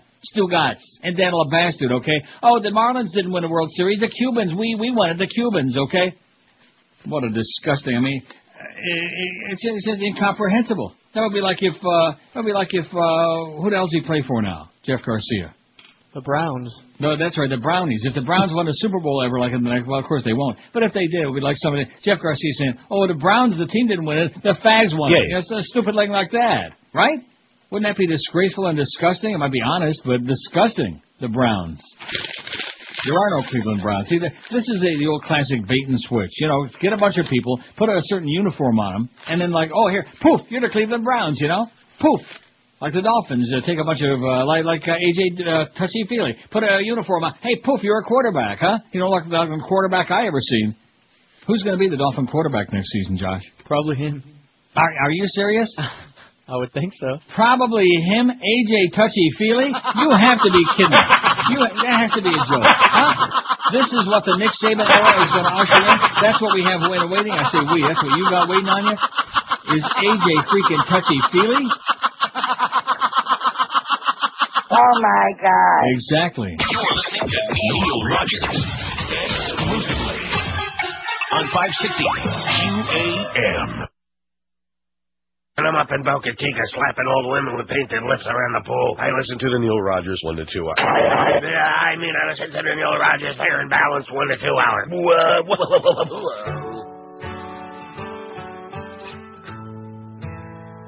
Rectum.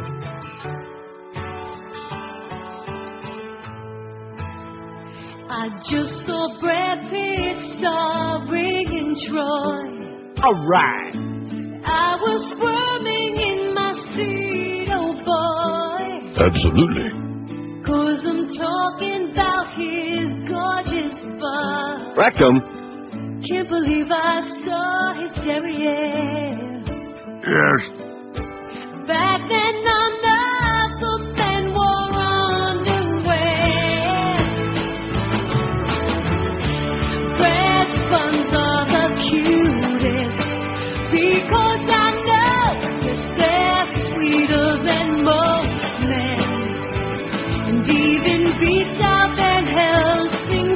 Are you sure?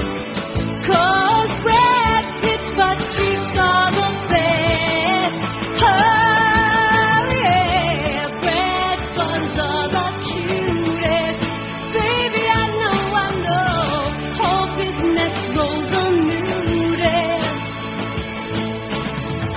Jared Leto, I'll tell you that. Trust me when I tell you, or not, as the case may be. 102 at 560 WQM. I bet you got that fax I just sent back, right? But we're doing a little bit of uh, fax machine cleaning in here with a really wonderful smelling solvent.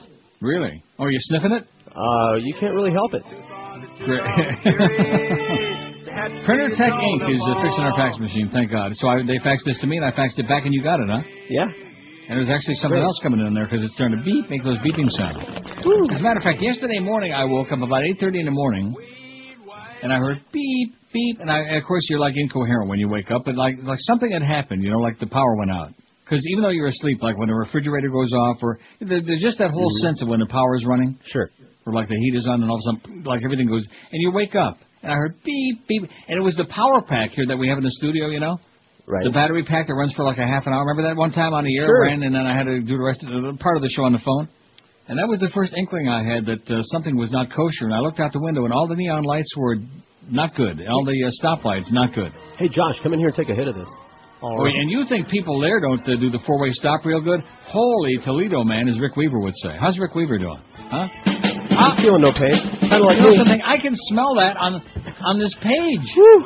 Now, how's that possible? This is my paper. How's that Smelling your own ink. Contacts high. Oh no, it's Smellifax. Holy cow. Let's see, here on PR Ralph, it's his fax. It says, I hate you and will tell you why. On Saturday, take the wife to 2J's Deli, a great matzo ball soup's a way lunch. Then she wants to go see the puppies. I said no, but 700.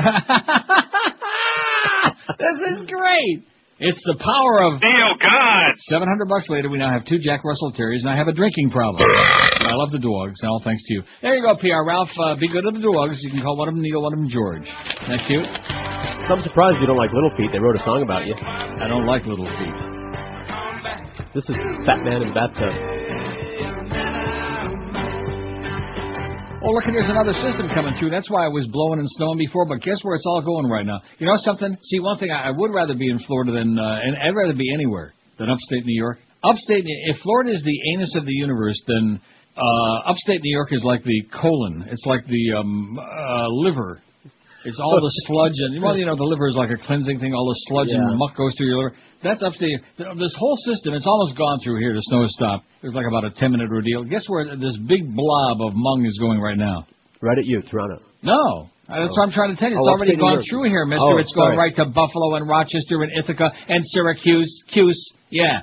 Oh, how does anybody ever survive growing up in upstate New York? Geneva, Canandaigua, Penn Yan, Irondequoit, huh? Honeoye Falls, Oneonta. All these things. Albany, Schenectady, and you know what the other one? Part of the uh, Tri-Cities? Albany, Schenectady, and Fredonia? Troy. Troy. Oh, Fredonia is Buffalo. And Depew and Hamburg. Anyway, here's a fax from Bill in Fort Lauderdale. Where the hell's he been lately? He says, although there have been many musicians and artists throughout history who have been more popular after death, I would say the one who became most popular after having practically no notoriety during his tragic life was Ludwig van Beethoven. Ludwig van. Good choice, Bill. Good one. Ludwig van. Duh. P.S. What does that say? I don't know. Got a screen. Oh, that's the uh, Jeff Garcia thing. Gay. Oh, do we still have that? Where do we have that Jeff Garcia drop? Uh, in the vault. You got it, Josh? Got a screen. Got a screen. You got it? No. No. Oh.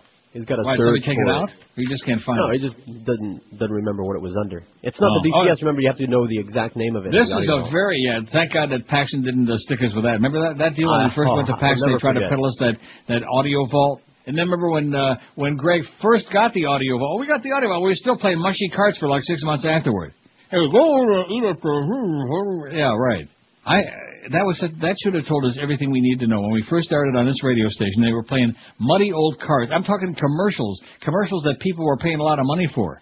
Although back in the beginning, the only thing we had on were like sports books and um, limp uh, unit Careful, uh, right. spots. That, that's Yes. it, right? Male inadequacies. Right, and then that's all we had. They had nothing on the air. Like Greg said, uh, till you came here, we had no ratings. To which I said, Absolutely correct, sir. but you might as well look at the Humper and Mad Dog got big ratings too, because everybody loves them now. So you might as well want to take care of them and get that Joyce off their back and stop trying to play fast and loose with their lives. I think I think you're right. I think the Mad Dog's a lost cause. I hope not, but I think uh, I think they've chased him away. I think he'll do the professional thing. He'll play his time out the rest of the year, and then he'll be gone, which would be really sad. Elmer says, could you add? This is a very good one. Princess Diana. And also a sports figure, Pat Tillman. That, those are both very good ones. Because unless you're a sports nerd, uh, who ever heard of Pat Tillman, right? I mean, he's a good player. Right.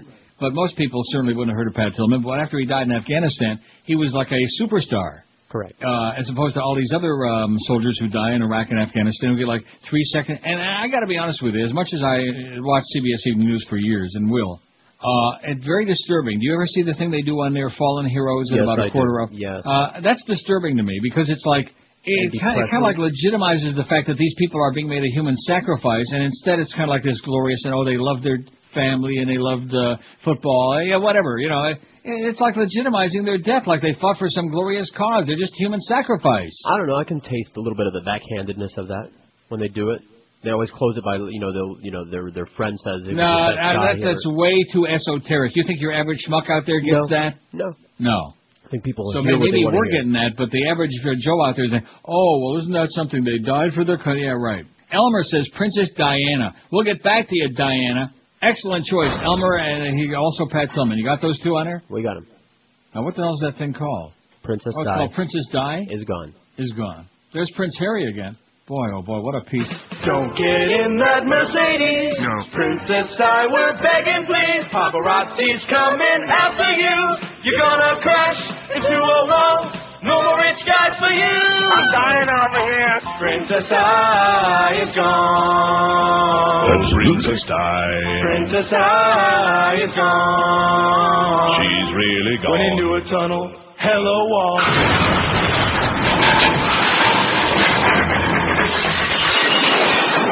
An extremely poor taste, but I love it. It's a 109 at 560 WQM. Speaking of women, Afghan women still in chains under Karzai. How do you like that? And here I thought that the Afghans, they had that wonderful, glorious election. Freedom is on the march. days away now. What? Freedom is on the march. Freedom is on the march. There's no question about that. Men in chains, just the way I like like 'em. No, Jennifer, these are women in chains. Sharifa Dadakuta's two-year-old daughter, Krishma, uh, Krishma Tochas, has never seen the outside world. She was born in prison. She'll be at least three when she's released. Her mother's crime running away from home. Kabul Central Jail holds female prisoners whose only crime is the refusal to be second-class citizens. Sharifa was 12 years old when she was forced to marry a 30-year-old man. About 30, man. He immediately began prostituting her, but Sharifa was too ashamed to tell her family and he would beat her if she complained.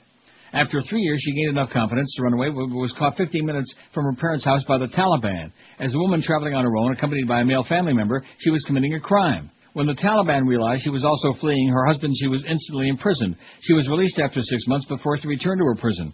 A year later, she fled and was caught again, receiving a longer sentence, only this time her captors have been installed by the American-led coalition. In President Hamid Karzai's Afghanistan, women are still imprisoned for running away from home. And it goes on. The story's on our website. Yep, they, again, the American uh, news media, they don't want to give you the real stuff. If you want to know what's going on in the world, look on the internet, okay? Scour it.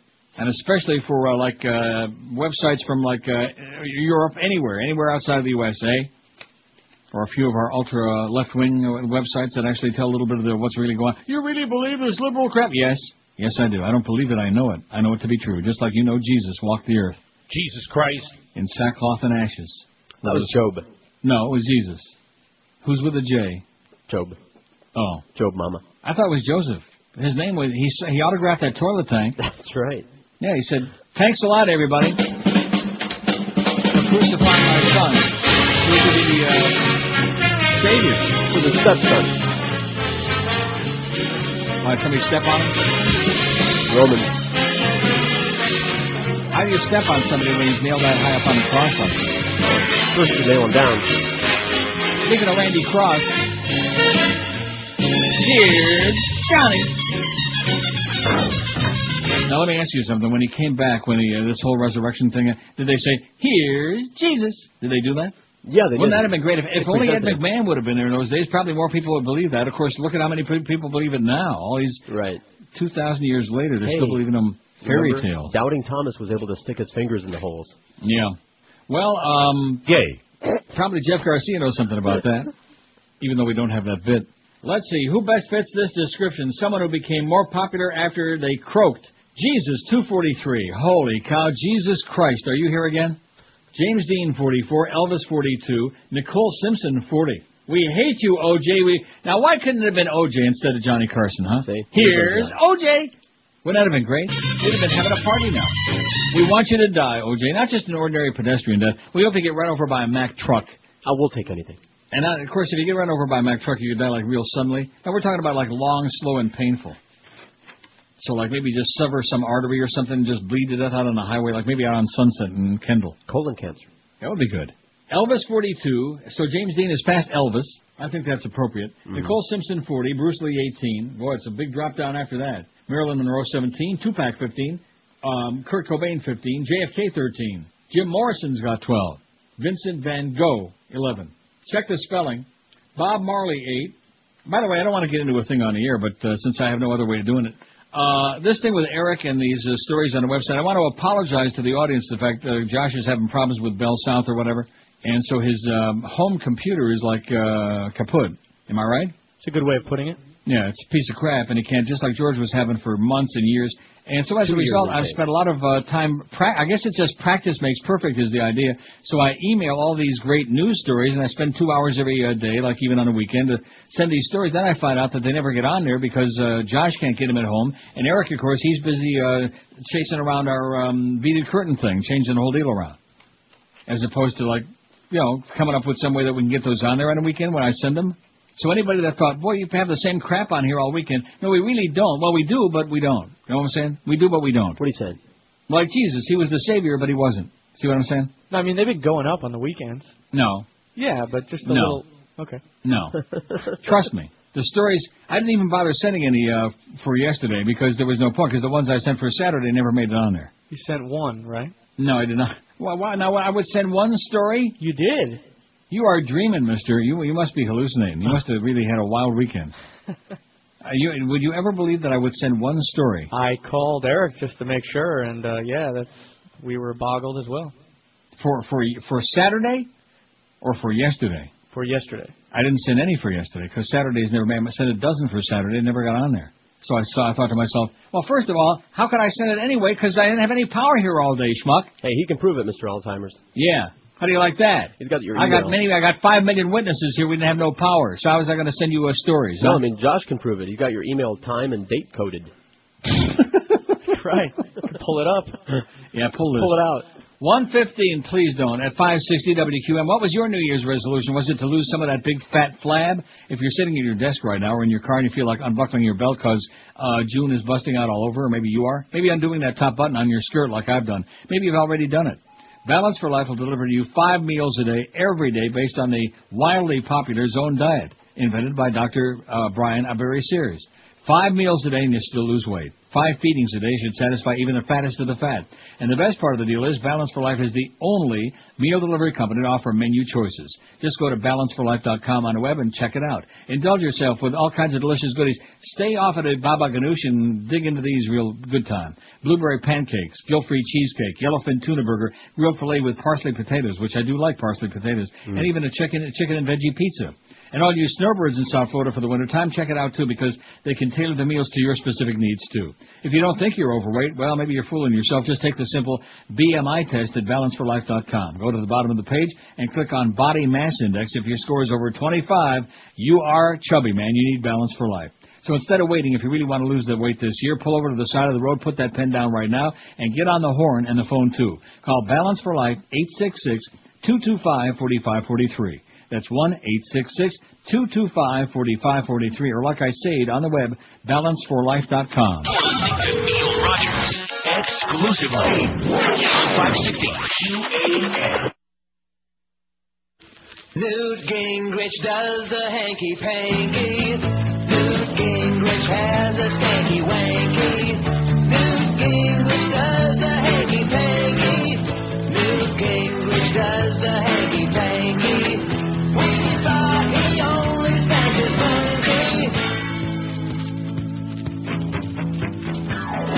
Tease Bill Clinton about it all the time. They call him womanizing low-life slime. But Nudie's chasing girlies all around the desk. That's why his shirt's undone, his hair is a mess. Who would have thought, whoever would have thought that? All right, here we go. On the desk. Let's go. Uh, Mr. Speaker, Mr. Speaker, the committee would like to know, uh, are those high heel shoes sticking out from under your desk? I see. Okay, then, uh, uh, the committee sees no impropriety here, and uh, there'll be no further investigation. I saw him working on his pickup line. Oh, God. Did you come here often, baby. What's your sign? A pretty young Republican and all alone. Hey, pretty baby, can I give you the bone? Who would have thought? I never would have thought that.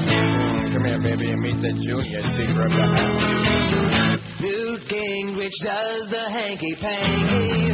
Newt Gingrich does the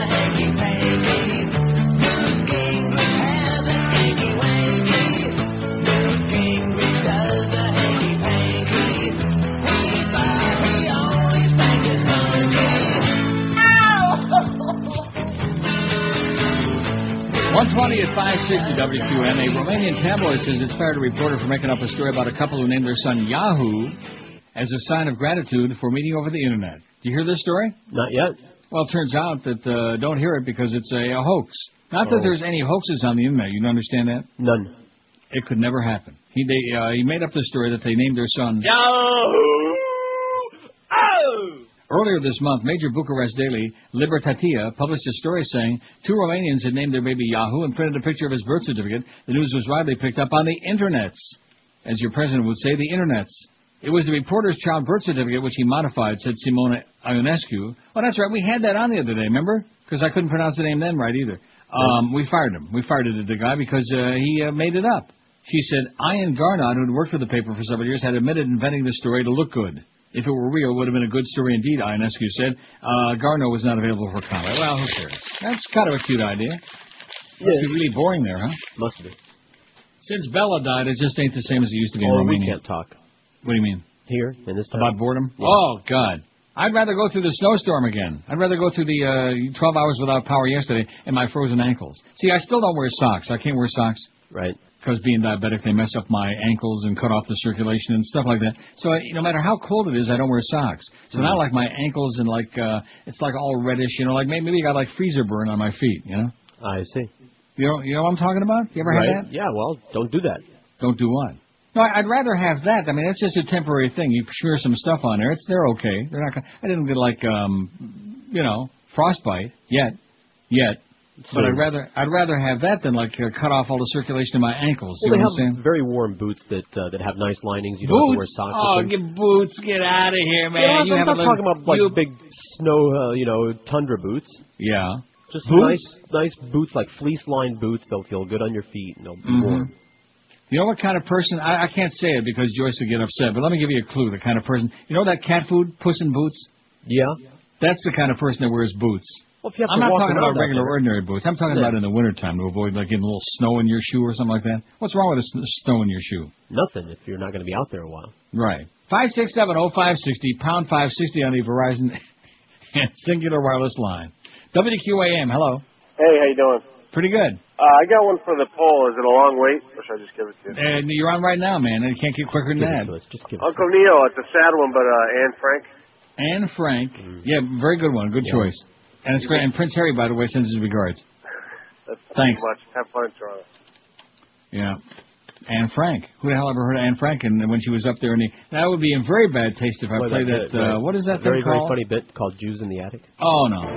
In the tradition of the disaster musical comes Andrew Lloyd Webber's Jews in the Attic, the Anne Frank Diaries. You'll leave the theater humming those catchy tunes like No More Beans. I'm writing all this down. Don't flush till the Nazis go home. I'd turn in my parents for a stick of deodorant. It's Jews in the Attic, the Anne Frank Diaries. CD available now. Well, look at that. Uh, 10 to 2. I guess Muff must be sending me some of these ratings breakdowns now. Men 2554, we had a 9.6 year, and this is 10 to 2. Right. CMQ FM was second, 6.9. IOD was third, 6.3. In spite of that humongous December they had, which when the entire uh, winter book uh, is done, it's going to take three months for that to happen. But when that's done, that uh, December is going to drop off and disappear. So unless they can get a bunch more right wingers to uh, wire their diaries like they did in December, uh, that's going to vanish. Just smear it with some vanishing cream. Well, that's pretty interesting. Did you see it? I'm looking at it right now. Yeah. Now let's see. What about Waxy? How about that Waxy man? They're they're kicking ass. Well, let's go down the list, okay? Hot 105, Big 48. That must because that great lead in uh, Paul and Old Ron. XDJ, Life, Coast, uh, EDR, MIB, Power. This is Men 25 to 54, 10 a.m. to 2 p.m. WMXJ, Magic 3.6. Not bad. They they kind of hang around the same number till all all of us die. Love 94. Oh, geez. Kiss and uh, Party. Oh, brother. The party's over, Disney. I'm not even going to waste my time playing that thing. Uh, Zeta. Zeta's got a tutu. Right. You believe that? What kind of a name is that for a Once dog? worn by Kimba. A big fat tutu. Once worn by big fat Kimba. They don't come uh, más macho than Kimba. AMR, Radio Amor, 19 waves. INZAM, 1.7. That's, uh, that's the goddess, of course. And Al Franken and Katherine Lanpher with a 1.7 share, kicking ass. RMA, Radio Romancia. Suave, Radio Mambi, 1.5. Pretty weak. Y100, 1.5. No, they're too old for them. Radio Ritmo is uh, down there, 1.3. Waxy, a 1.2. Oh my God. How do you like that? Tied for 25th. Tied for number 25, tied with WQBA, no speaking English key, and uh, just, oh, I see, after that KAT with a 0.2, and W uh, and Radio FA, FA, 0.1. WACC, WMBM, and WNAMA, that's Mr. Ego Station, have a, I'll have Oh, point, oh. let me say it again, a Oh, point, oh. wow. And guess who doesn't even show up 10 to 2? Bill O'Reilly, the O'Reilly Factor. Oh my God. WFTL, 850 on the dial. Uh, does he show it all? No. Does he have like a point one? No. Uh, nothing. Maybe his big hour is two to three. oh man. The O'Reilly Factor, my big fat ass. Oh brother. Isn't that something? Talk about a hype job. And by the way, in case you missed it,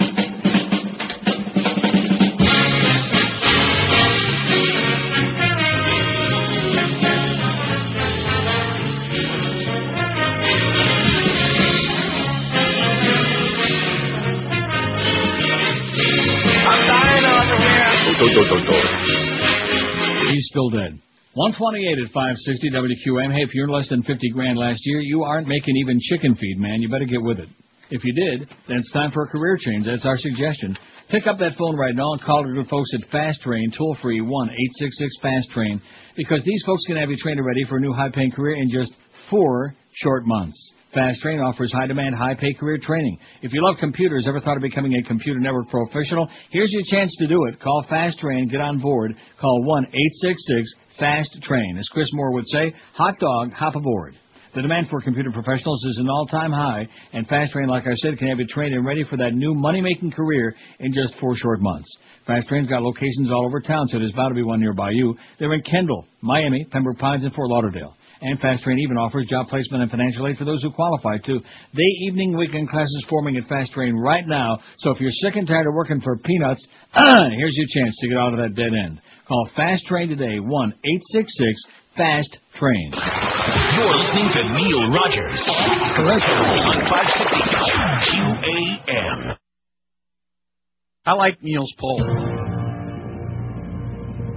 It's widely believed that uh, they fear some reports that might be coming out accusing one or the other of cheating or it might get uh, ugly in the press. So they wanted to come out unified and say we've decided to separate and we're friends and respect our privacy.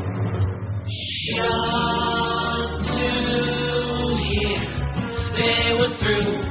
Jennifer and Brad Pitt knew who the funk. Am I drunk? Cause I thought that they'd last forever. Who's to blame? Why they split? Did Angelina steal Mr. Pitt? Those pouty lips, those shapely hips. Man, I thought that they'd last forever. Jen and Brad say that they still remain friends. But that's what they all say. When a relationship ends, that'll change. Wait and see. When they appear before Judge Judy, she'll say he had a stink. He'll claim she liked to drink. Cause when it's over and all said and done,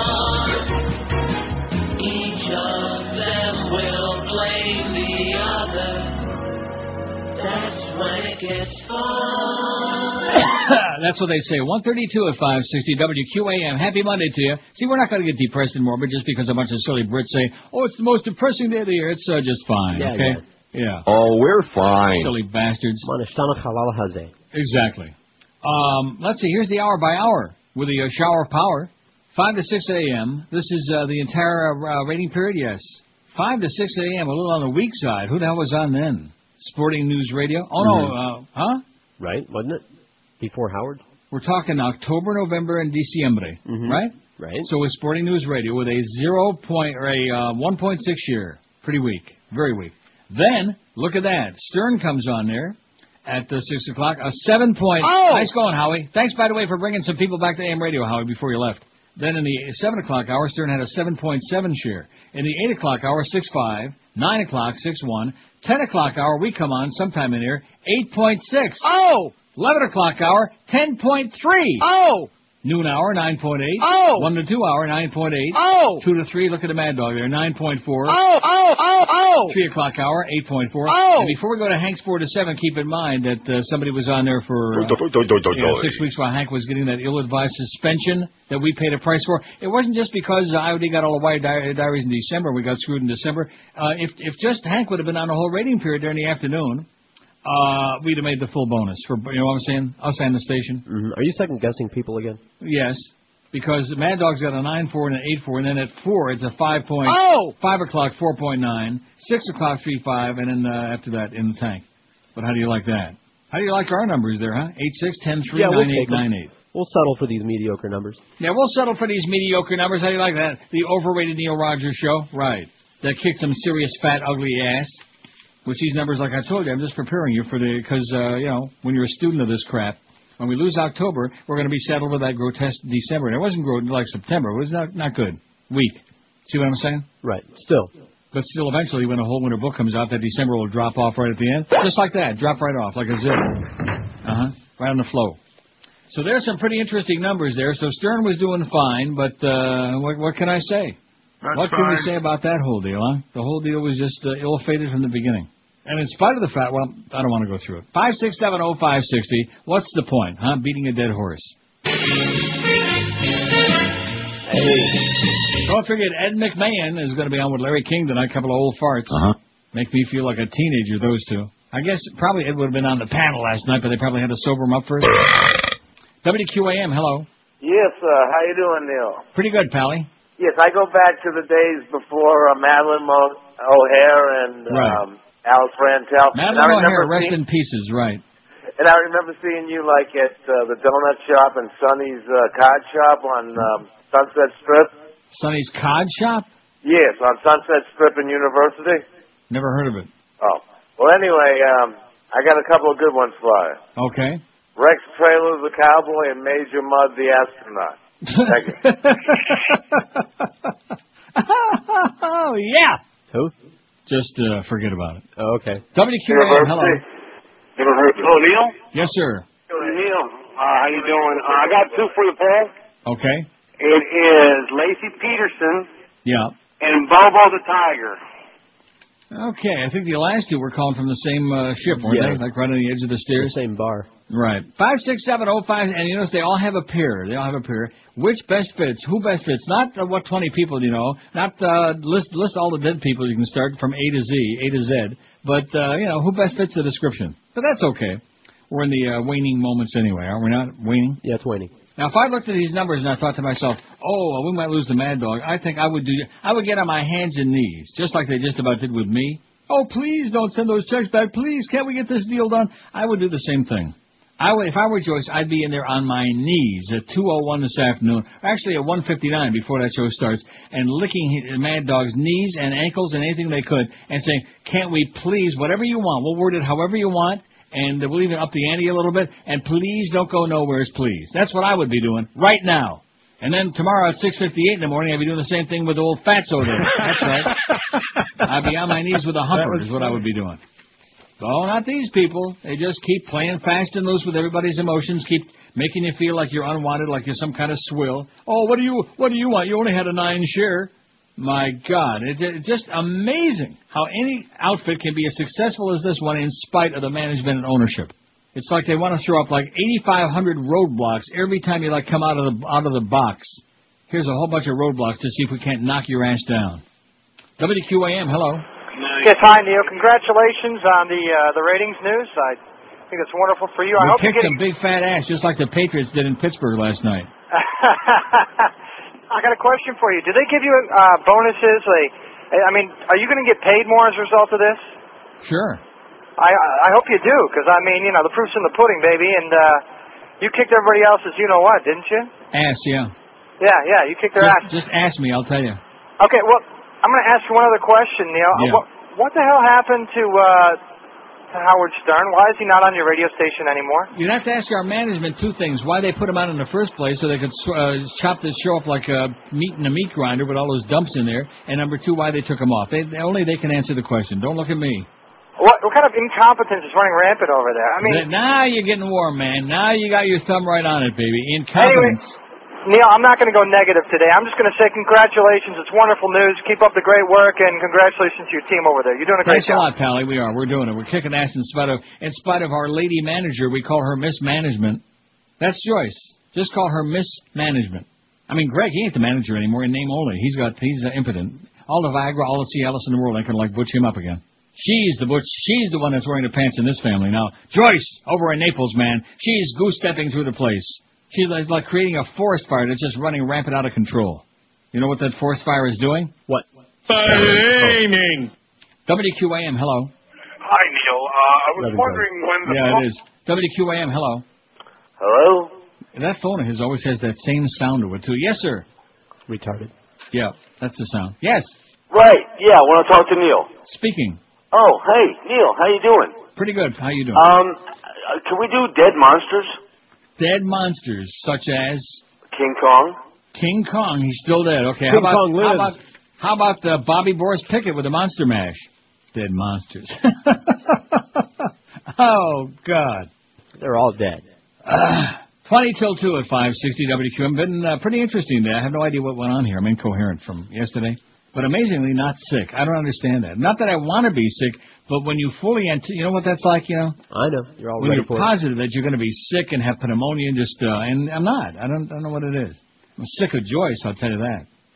The main man, Anthony Caliendo, at Acceptance Capital Mortgage says it's time for New Year's resolutions. Like most Americans, pay off your credit cards, lowering your debt, cutting your mortgage payments, pulling out cash. When in doubt, pull it out. And investing in real estate are at the top of that list. South Florida is one of the hottest real estate markets in the U.S., so why keep so much equity in your house or pay those high interest rates? The main man's New Year's resolution is to give back to the community, and this year they've partnered with Kids in Distress. With a track record of 25 years of helping over 5,000 abused and neglected children each year, Acceptance Capital is donating a portion of all commissions on every closed loan to this great cause. And if you're in the mortgage business, the main man is always looking for brokers for his four convenient locations too. So call the main man, Anthony Caliendo, toll free. It's 1-888-483-LOAN. That's 1-888-483-LOAN or go to themainman.com and fill out that application right online. Call them today, 1-888 483 L-O-A-N. You're listening to Neil, Neil Rogers exclusively on 560 QAM. Jesus land, Christian park, where you won't go to hell when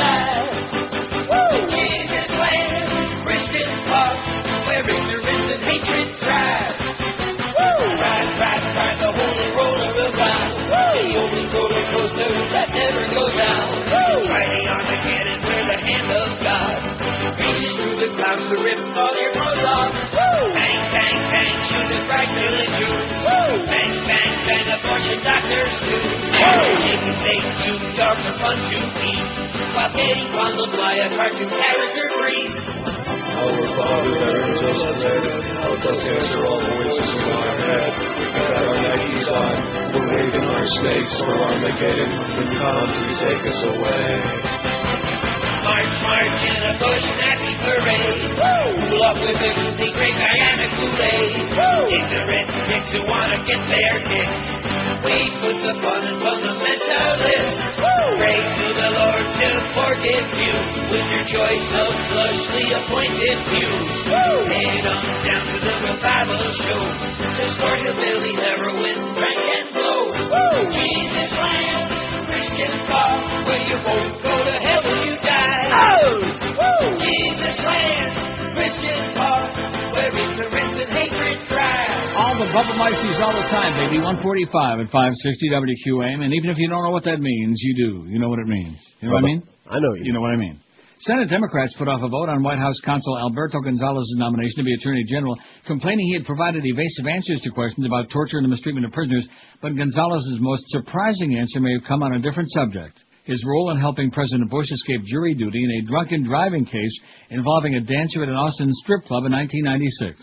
The judge and other lawyers in the case last week disputed a written account of the matter provided by Gonzales to the Senate Judiciary Committee.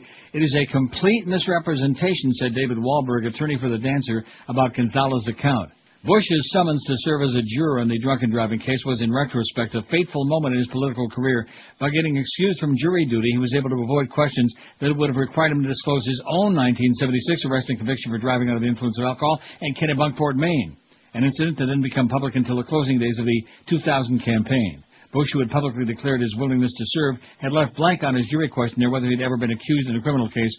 Asked by Senator Patrick Leahy to describe in detail the only court appearance he ever made on behalf of Bush, Gonzales, who was then chief counsel to the Texas governor, wrote that he accompanied Bush the day he went to court prepared to serve on a jury. While there, Gonzales wrote he observed the defense lawyer make a motion to strike Bush from the jury panel, to which the prosecutor did not object. Asked by the judge whether he had any views on this, Gonzales recalled, he said he did not. While Gonzales's account tracks with the official court transcript, it leaves out a key part of what happened that day, according to Travis County Judge David Crane. In separate interviews, Crane, along with Wahlberg and prosecutor John Lastovica, told Newsweek that before the case began, Gonzales asked to have an off-the-record conference in the judge's chamber. Gonzales then asked Crane to consider striking Bush from the jury, making the novel conflict of interest argument that the Texas governor might one day be asked to pardon the defendant who worked at an Austin nightclub called Sugar's, the judge said. He, Gonzales, raised the issue, Crane said. Crane said he found Gonzales's argument surprising since it was extremely unlikely that a drunken driving conviction would ever lead to a pardon petition to Bush. But out of deference to the governor, Crane said, the other lawyers went along. Wahlberg said he agreed to make the motion striking Bush because he didn't want the hardline governor on his jury anyway. But there was little doubt among the participants as to what was going on. In public, they were making a big show of how he was prepared to serve, said Crane. In the back room, they were trying to get him off, so to speak. Gee, sounds just like the National Guard thing, huh? Gonzales last week refused to waiver. Judge Gonzales has no recollection of requesting a meeting in chambers, a senior White House official said, adding that while Gonzales did recall that Bush's potential conflict was discussed, he said he never requested that Bush be excused. His answer to the Senate's question is accurate, the official said. And of course, we know that's a big freaking lie. But, you know what they say, birds of a feather lie together. Right, Greg? 5670560, pound 560 on the Verizon and Cingular Wireless lines. So what do you think of these numbers? Pretty impressive, huh? Yeah, we'll impressive. Huh? I'll get Darth Impressive. And what a shame that we got screwed out of the uh, full bonus, an extra whatever, you know, a couple of shekels there. I bet you Right. Josh lost most of his bonus money because of Mo. yeah. Oh, you don't get a big bonus for the ratings, Josh?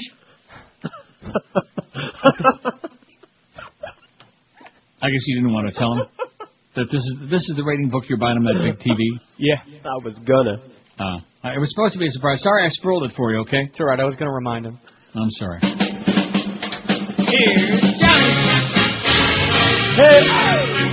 I, I still can't get over the fact that I had that story here on Friday, man. It really scares me because a lot of times when I talk about somebody uh, is going to be dead, uh, they're dead. Hmm. It's the power, baby. I got the power, Joyce. Five six seven oh five sixty pound five sixty on the Verizon and Cingular Wireless lines. Just the ass end of this storm is just blowing out through. Not really a storm, like like a system. You know what I mean? Like a system, but it's developing a storm as it goes over the uh, west end of Lake Ontario and then toward Buffalo and Angola and Hamburg and Depew and uh, Johnstown and uh, Elmira and uh, Palmyra and Canandaigua and Geneva and Binghamton and Endicott and uh, Ithaca. How do you like that? Wow. Upstate, especially Buffalo, man. Is there a worse place in the world than Buffalo? No. I, I- even even Bangladesh has got to be a light years ahead. You know, anything. Buffalo is just. Uh, they keep saying, you know, uh, so, so such a place as the anus or the armpit of the universe. If that's the case, then what is Buffalo? Huh? I don't want to say it. We can't say it. Can't As say a it. matter of fact. Can't even say it. I think it has something to do with Rectum. WQAM. Hello. Yeah, hi Neil. I got two more for you, Paul. Two mo, two mas, dos mas. Yes. How, how about Ray Charles and uh, is uh, Rosie O'Donnell? Did she die? Not yet, but we'll let you know. We're, that's a good one to work on next weekend. Uh, Ray Charles is not bigger after death than he was in life. That's ridiculous. On the face of it, that's just ridiculous. And a man in your position, sir, can't afford to look like a jackass. WQAM, hello. Hey, Uncle Neil. Yes. Uh, I checked that uh, Democracy for America website. You had me thinking about that Pennsylvania Avenue, and, and it's on there. If you have George or Josh look, just you know the Pennsylvania Avenue thing. But if you if you look on there, it is it is legit. Right. I know it's legit because you Oh, posted the 'cause you- original. You know what? I never even thought of it when I looked at that uh, Pennsylvania Avenue. I laughed to myself. I said, "Holy, holy Schmidt!" You know, I You better think there's something? You think there's some irony in there? Absolutely, I'll tell you all about it tomorrow. Okay, have a good time. Say hi to. Howie. Thanks. Say hi to our good buddy Howie Dean, baby. He the man. We love you, Howie. They they did the same thing to him that they do so very well. They like uh, you know made him out to be a wacko. He's uh he's a hothead. He's irresponsible. He's a uh, a wacko, and and they did a very good job. And then they blew him off. And then after the whole thing was over, Karl Rove says, "Oh yeah, we were scared to death of Dean. We wanted Kerry to be the opponent, and we were scared to death. Dean would have won by ten points.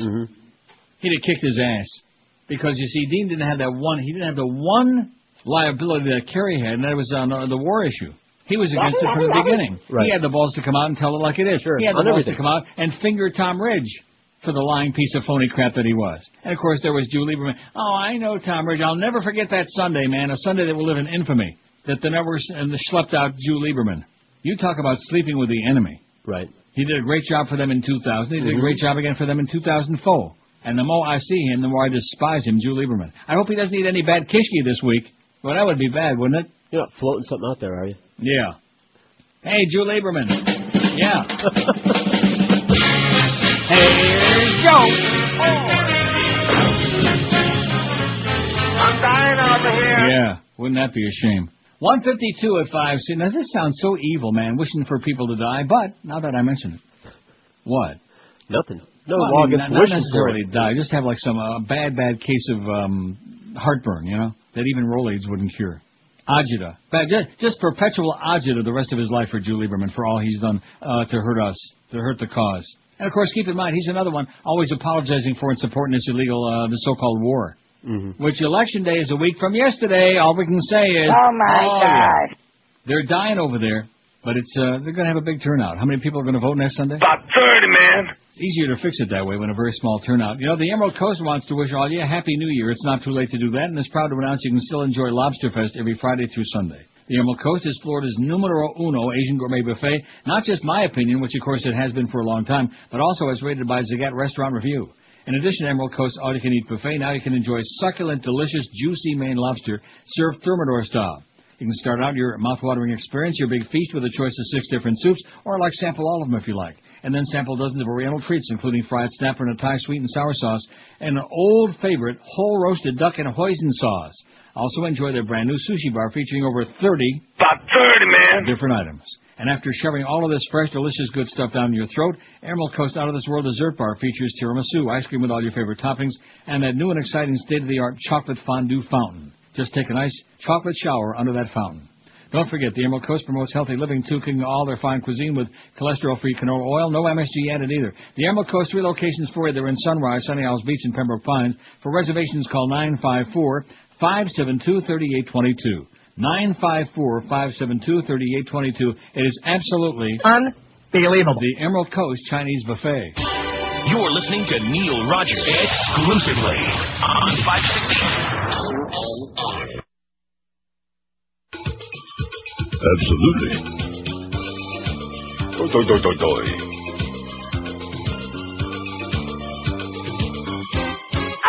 My name is Barry.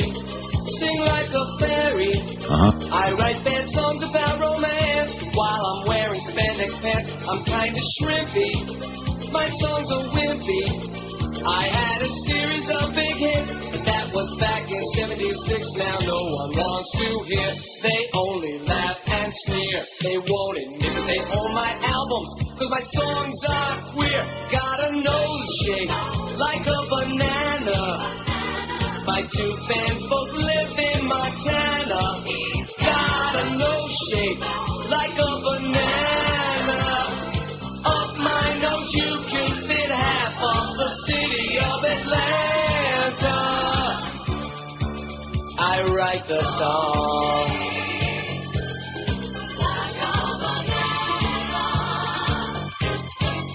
I've got a hunker the size of Yonkers. When I get a stuffed up nose, I be Tristan in a hose. But now I'm on the case. My life is back in place. And so I'm singing again and sticking my schnoz in your face. Got a nose shape like a banana. My two fans both live in Montana. Got a nose shape like a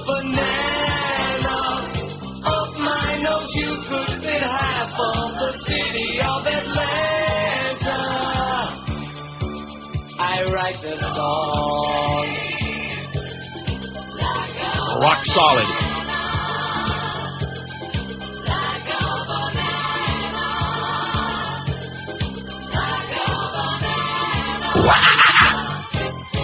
Okay, 159. Mad Dog's going to be up next, and Mo Howard David at 4. Geldy at 7.